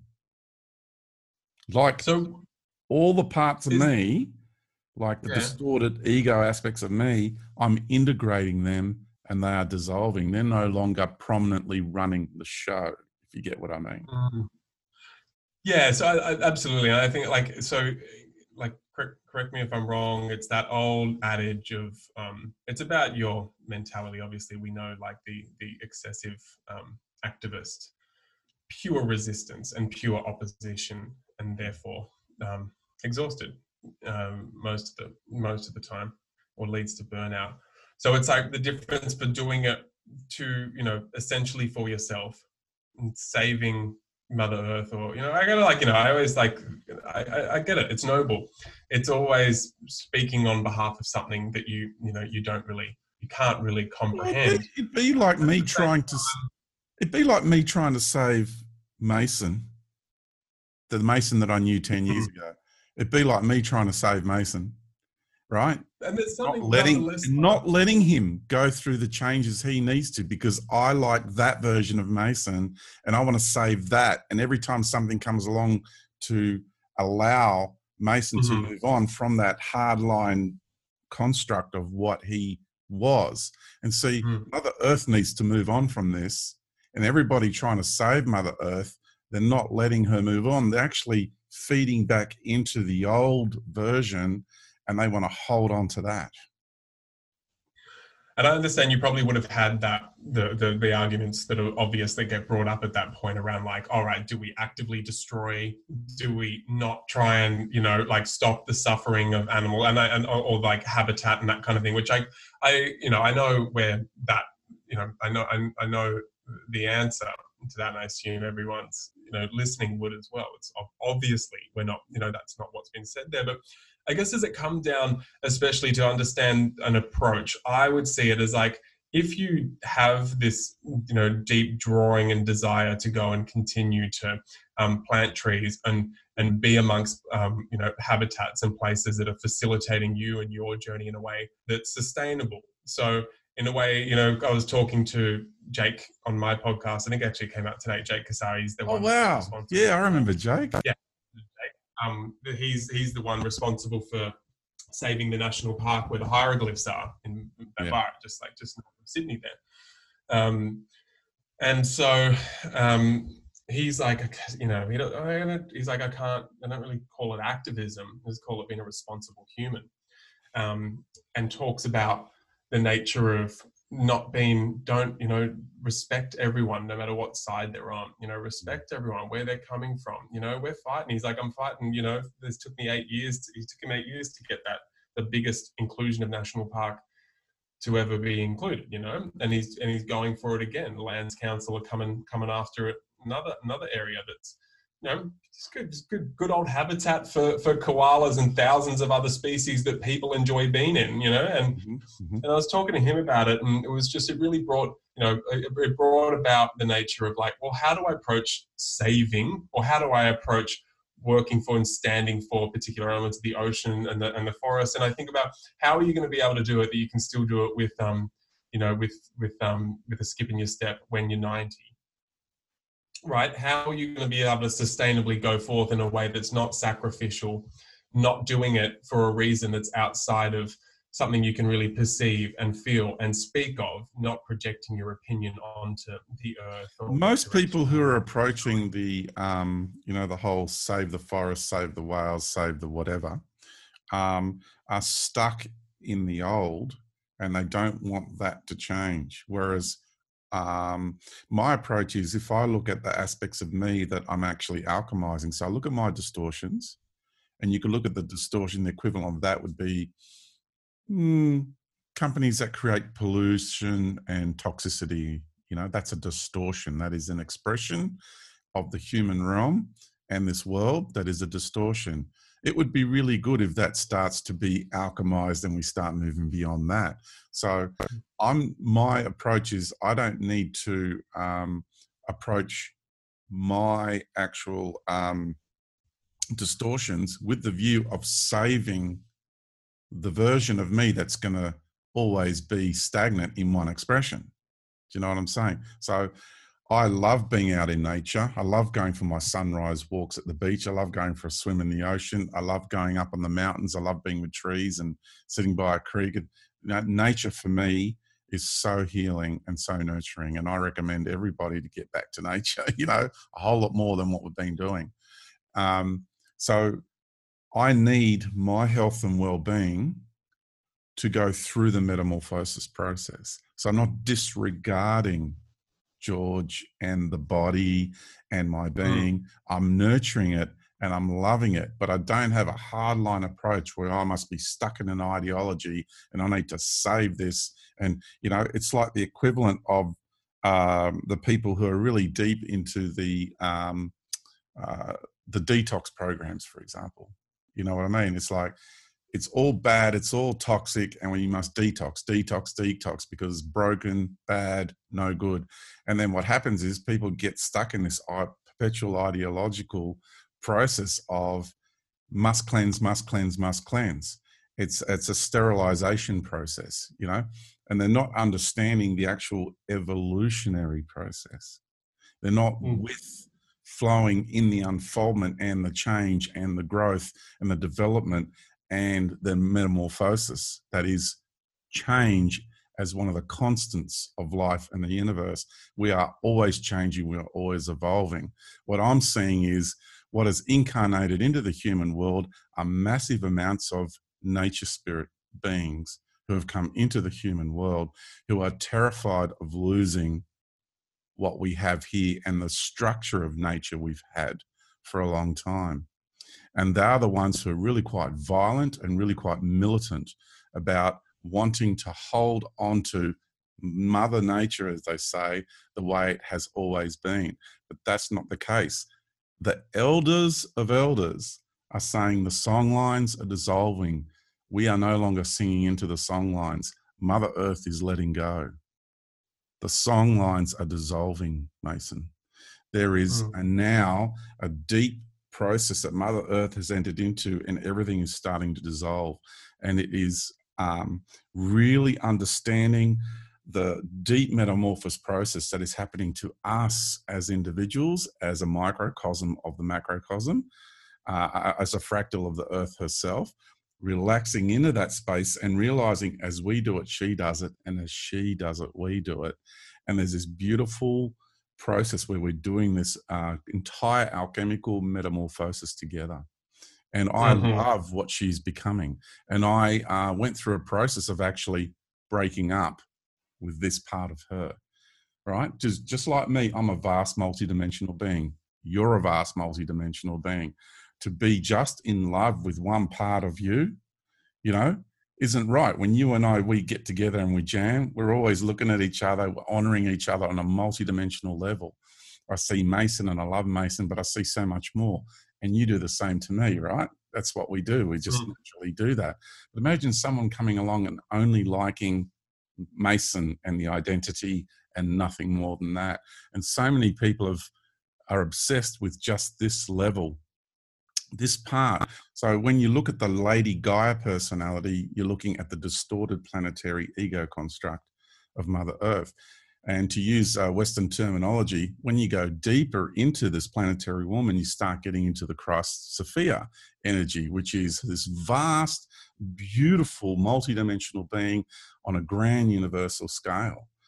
And, and to experience, which I've had the honor and the privilege of experiencing uh, other dimensions of Mother Earth herself. So there's other dimensions and realities here that are not this expression, other expressions, very harmonious expressions of Mother Earth, and they are here, but to only identify with this part of her, which is the distorted uh, ego personality, planetary ego personality, where it's all about consumerism, it's all about the material, it's all about, you know, we're moving beyond this and she needs to move beyond this. And it's amazing how many people with their addiction to this expression of life, how much they're actually holding not only themselves back, but they're holding her back and they're actually facilitating so much of the uh, pressure cooker situation that is going on because they haven't had the capacity to let go and move on. You don't shy away from the big conversations, do you, Georgie? That's why I love you and and it's and, and it's and it's a reminder. I mean, it's it's it's a it's a non-fluffy Disney version of say from the Taoist perspective what they're talking like actually about when it comes to immortality, um, and and unification. Um, now, just because it's something because that's such a macro that you just went for. What I'd ask is, say in the instance of like there are particular you know in you know sometimes as you're going through a process and easing into a process there's you know there's junctures and there's you know there's the stages of that you know that initiation or bridging over to the next phase so from sometimes because you say it so which i can now that you went through that longer explanation i can go like all right, all right i'm i'm i'm, I'm vibing the I can, I can, you know, pick up what you're putting down, and especially from what I know of the, the, the levels that you're that you're perceiving.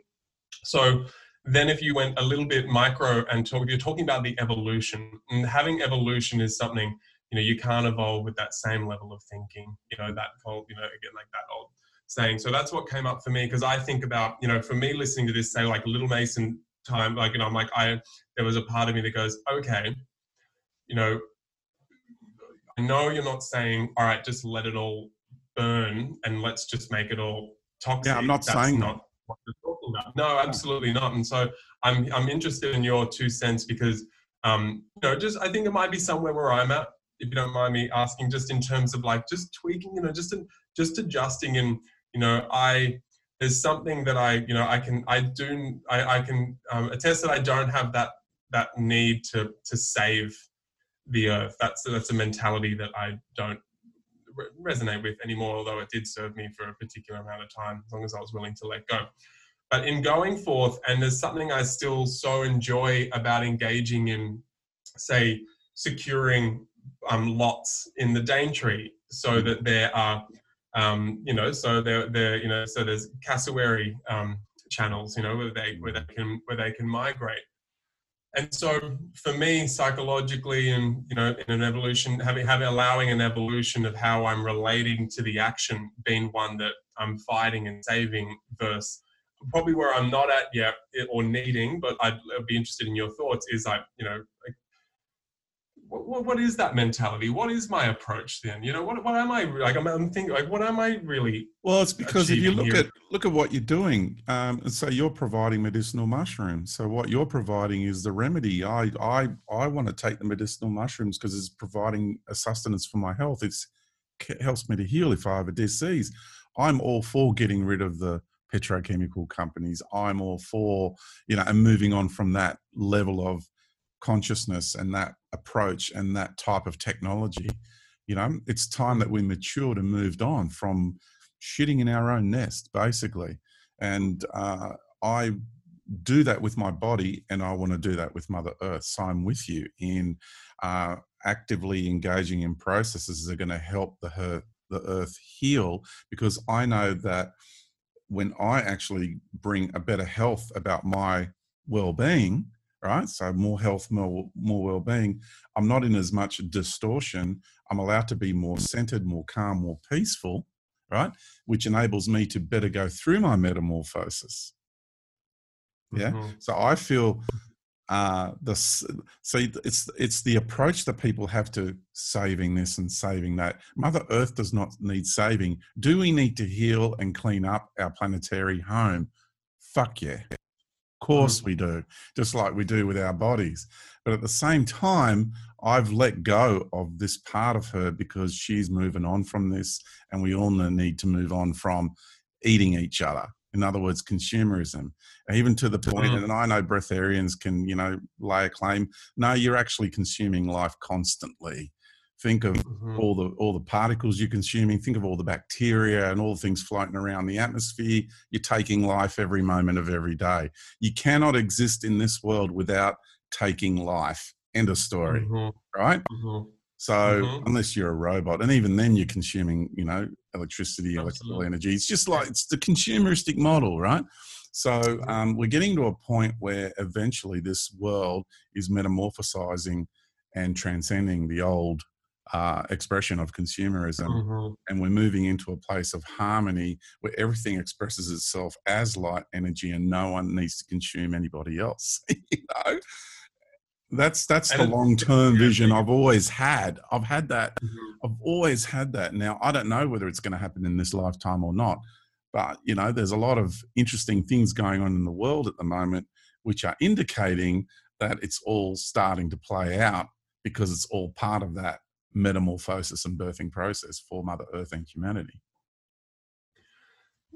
Yeah, so that's very clarifying and grounding. And I mean, it comes back to what we were talking about. It, it, it's a it's a it's a model that isn't focused on the symptomology and cutting something out and fixing something that's presenting.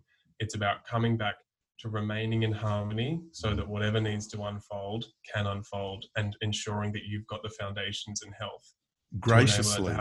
Yeah, Yeah, to, to thanks for bringing unfold, to go through it mm. graciously. Yeah, I mean, I'm glad you brought it up because I, uh, yeah, like stepping back and taking a breath and and remembering that that's, um, you know, that that's the, the the the road that we're on and the the path that we're choosing, the natural human path. That's what it's indicative of, and indicative of it. And naturally, you you know, the mind will want to look at, well, that's the problem, and this is the solution, and that's I mean, there's a reason I brought up the new TCM and classical TCM because that's exactly the, the split there. Exactly. What's the problem? How do I solve it? Versus how do we remain in harmony so that whatever needs to happen needs to happen. Well, I've come out of this with a bunch. well, mate, I just want to say to you um, how fantastic it has been to uh, catch up, have a good old yarn, and um, and deep dive into life with you. Because every time you and I meet and talk and catch up, it's always a treasure, and it's always Mm. very. Uh, I think the word, the right word for me is it's always nourishing in the healthiest of ways. Yeah. Definitely, I, I and us talking about the charge you know like there's something you know there's something there you know there's something there permanently there. We can always you know people will be listening to this and will drop back in. I can still drop in to when you were on my podcast. This is the old podcast i had the mason taylor show. Um, it's worth still going and listening to that. It was like it was such a you know such a mind um wasn't mind blowing kind of mind blowing it was just such a reassuring um, podcast as well um, an interview but that's still there that creation to tap in and i can feel that charge when i do. And just like stepping away now and already like i'm taking that away as well to how to step leave and leave this charge there and everything that came with all this you know you know the enthusiasm and that. I can bring in i can tap into it anytime but it's not going to consume me. And it's not That- going to run me for the rest of the day. It's um that was that's such a beautiful thing to take away from it. So yeah i appreciate you always bringing your authenticity georgie you know like and and as i said not shying away from what you're um what you're what you're perceiving and allowing uh you know I, i've always appreciated it's been a you know it's been a while since we've had a chat and it's been a it's been a you know the offering of like well this is this is where i'm at with it has, has already given me a lot of opportunity to get further peace in myself um, during this season. Context because i'm a big like why am i doing this? What's the point? I'm a big that's my big thing that i, I kind of come back to and and just i've been a big reminder of um you know just like well, i can i can work through those attachments i have of my colonized mind that wants to save things and be be the hero you know be that hero and step Yeah. back into that, that harmony with a vision of you know riding riding that wave and allow that vision to come forth and Mm. yeah that's really i mean that's it's been it's probably going to be one of the more pivotal moments this one of my springtime energy it's probably really kicking me off on my on my spring journey so I, I want to ask you if you can share with the folks um, on because you know we're, we're winding it up. Um, is you know, there's a lot of physical health challenges at the moment to do with, uh, mm. you know, Wi-Fi, toxic blue lights. You know, in other words, the technological imposition in our world today. And so, mm. foundational health is just so, so, so important, more important than ever. And uh, and I know that the um, you know issue with the vaccines coming up, etc., and the potential, uh, you know, uh, unpleasantries let me put it this way that might come physically with having to um, you know take an injection and you know take, be subjected to one of those injectables. In the world of medicinal mushrooms and i know this isn't medical advice and uh, everyone should see their practitioner etc etc but in the world of medicinal mushrooms um, what are some of the things that let's say uh, you would do for yourself rather than recommending to others, how would you approach it? And um, and what is it good for us to have in that cupboard, you know, by the teapot? Yeah. Um, that's going to really support us. Yeah, I mean, like, uh, like, in, like connected to that that approach you have, like you you were, we been talking about like five G for what I know four years, for for instance, yeah. saying it's yeah. going to come develop your relationship. That kind of falls into the category of having your sovereignty around that conversation of Wi-Fi, five G.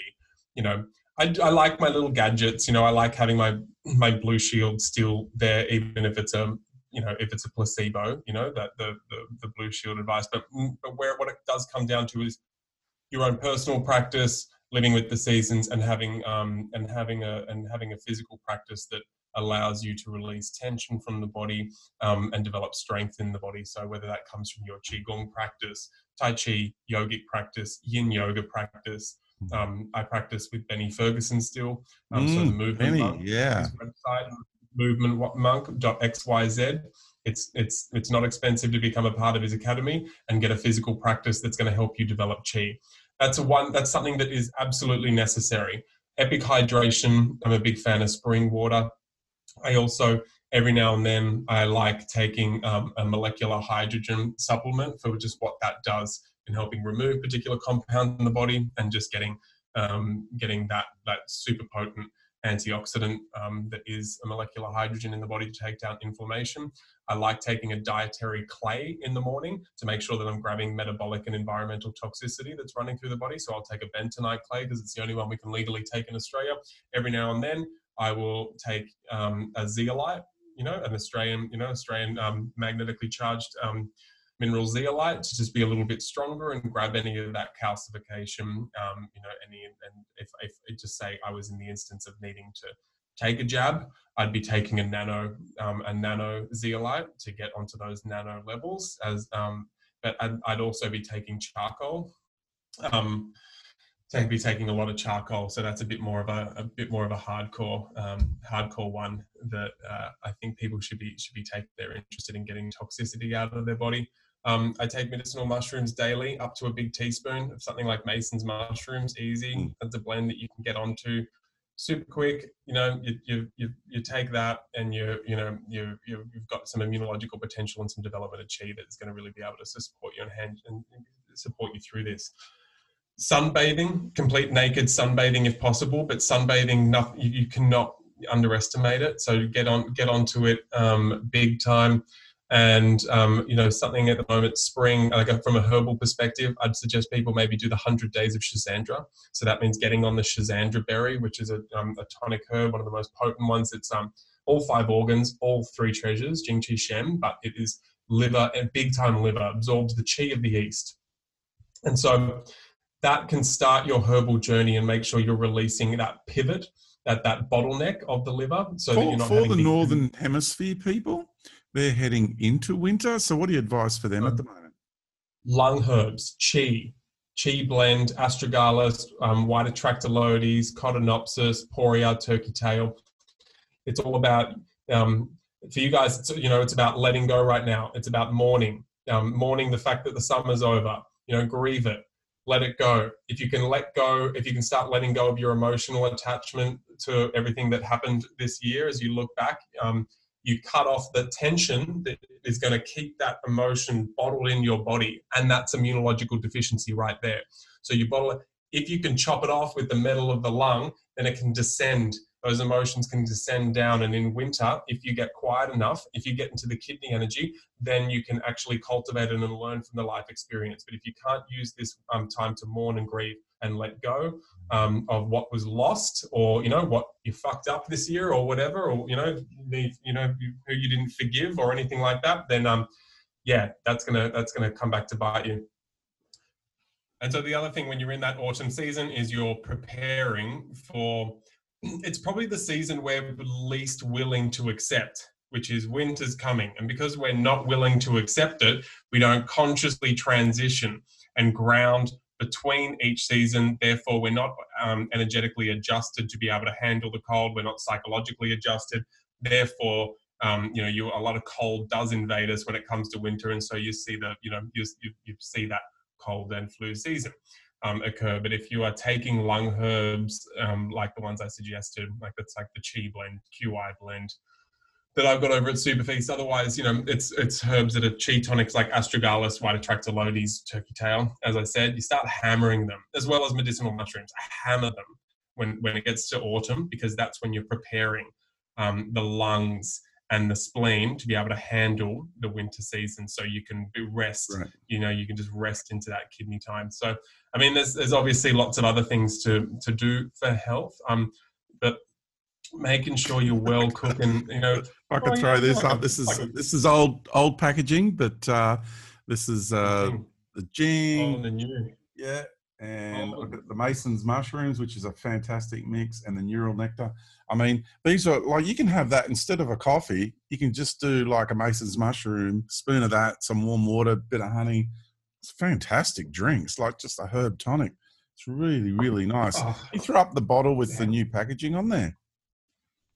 Because this and is George. It's just like yeah, these, there you go. These herbs, like these, we're talking about herbs that when the first hmm. materia medica known to humans over 2,000 years ago, Shennong's um, Ben Jing, comes out and classifies and tells the world after thousands and thousands and thousands of years of humans trying herbs and dying from trying herbs and discovering which herbs are good for particular symptoms and then finally discovering which herbs are um, in, incredible for just cultivating health like the ones in Jing, eucommia bark, like Schisandra berry I was talking about for people in spring to get their liver shining and flowing. It's the ultimate youth preserver. We know that for thousands and thousands of years, people would take Schisandra and just see these phenomenal things happen. That's why it's the one of the primary Taoist initiations is to do a thousand days of Schisandra berry, right? It completely to to completely cleanse the blood, and so you know it's an embodied cleansing. You know, cooling the blood, purifying the blood, so that the, your that spring of life that's bubbling through the body can deliver that you know that that that fresh effervescent um, vitality and radiance to every you know tissue and cell you know. So these are the herbs for that amount of time and it's 2000 years ago then we see that these are the superior herbs that's what they say. These are the herbs you can get on before you get sick and they're medicinal. It's not just like take as many as you want more the better. No it's an instinctual thing and, mm. but imagine that in, in, a, in a system of how however many you know hundreds of thousands of herbs there are you know 60 that are considered really to be the superior herbs. And these are what we have accessible to us and we can source them in um, in a way which I've chosen this way because I you know because I own the company I can do what I want. I can source I want the source of herbs I want. And so in in ways that are you know that are um, that are micro farms, you know, that are um, independent farms that are running completely off spring water, not you know, not a pesticide, and none of these external. Can I make a point in that too? Because uh, you know, I've known you for a while, and what I was really mightily impressed with was you actually getting on a plane, flying overseas, and going and finding these places and see how they grow and talk to the the locals and and and looking at you know okay this label says wild harvested show me and then you mm-hmm. get taken out and you would see which companies were authentic you know in integrity mm-hmm. and do the proper you know wild harvesting and which ones didn't and that's what i love about superfeast is because you are so so picky and fussy in the best way possible to source the mm. products that are, are the real thing Oh man, and it's just like otherwise, if you don't do it, the herbs aren't as good. Hmm. It's so practical. I mean, this is where like you know this all all this consumerism. um, and you know like ultra scaling needing to scale big time like it's easy for me to go for these huge you know certified organic sheds that are grown near the city but you know are technically you know still you know still what they say like DAO which is like sourcing from you know from its homeland but you try it and they're just not as good. They're shit. Yeah and they don't have the life they don't have the life force in them.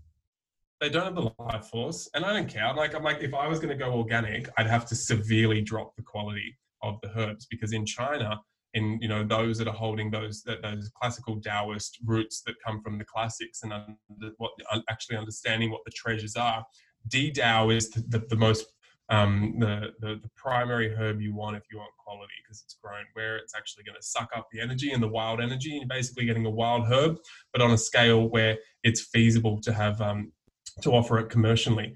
Um, you know, and that's that's something, and, and the the pro the energetic process of making sure that industry is getting localized as we do this.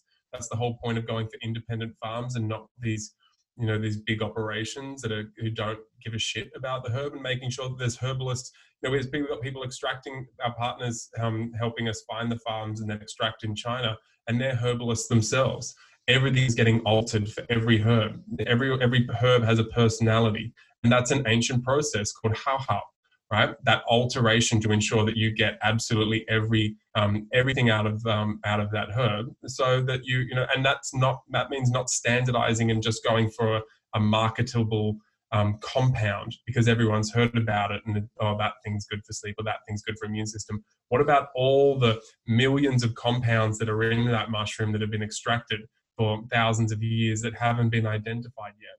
That might be um, the actual thing that's giving the wind beneath the wings of that compound that you call the um, you know the active constituent. There's just there's no magic, and I, I like I like the magic of tonic herbalism. It's why I like the Taoist element, and so yeah, I appreciate the plugs, and I'm passionate about the herbs. They can be they can really help facilitate people. Um, and you know, and likewise, we facilitate them getting out there. They can facilitate processes, and the mushrooms are integrated. I, they help you. Know, I just felt I just felt the differentiation was important. Mm. Yeah. Appreciate it, bro. Yeah, everyone get on it. Get on get on the Mason's mushrooms, or if you're tired, get on the Jing. Hit us up on Superfeast, like Instagram, hmm. email us, superfeast.com.au. Um, um, superfeast.com in the US will be launched hopefully pretty soon in the next few months. If you're over there, go and pop your um, go to superfeast.com. If it's not launched yet, pop your email and there to be informed when we launch. But yeah, send us emails, um, give us a call shoot us an Instagram. There's like, you know, there's, there's, we're, we're here to support and facilitate your tonic herbal journey as well. And you've got a great team of people working with you too now, which is really good to so see. Good.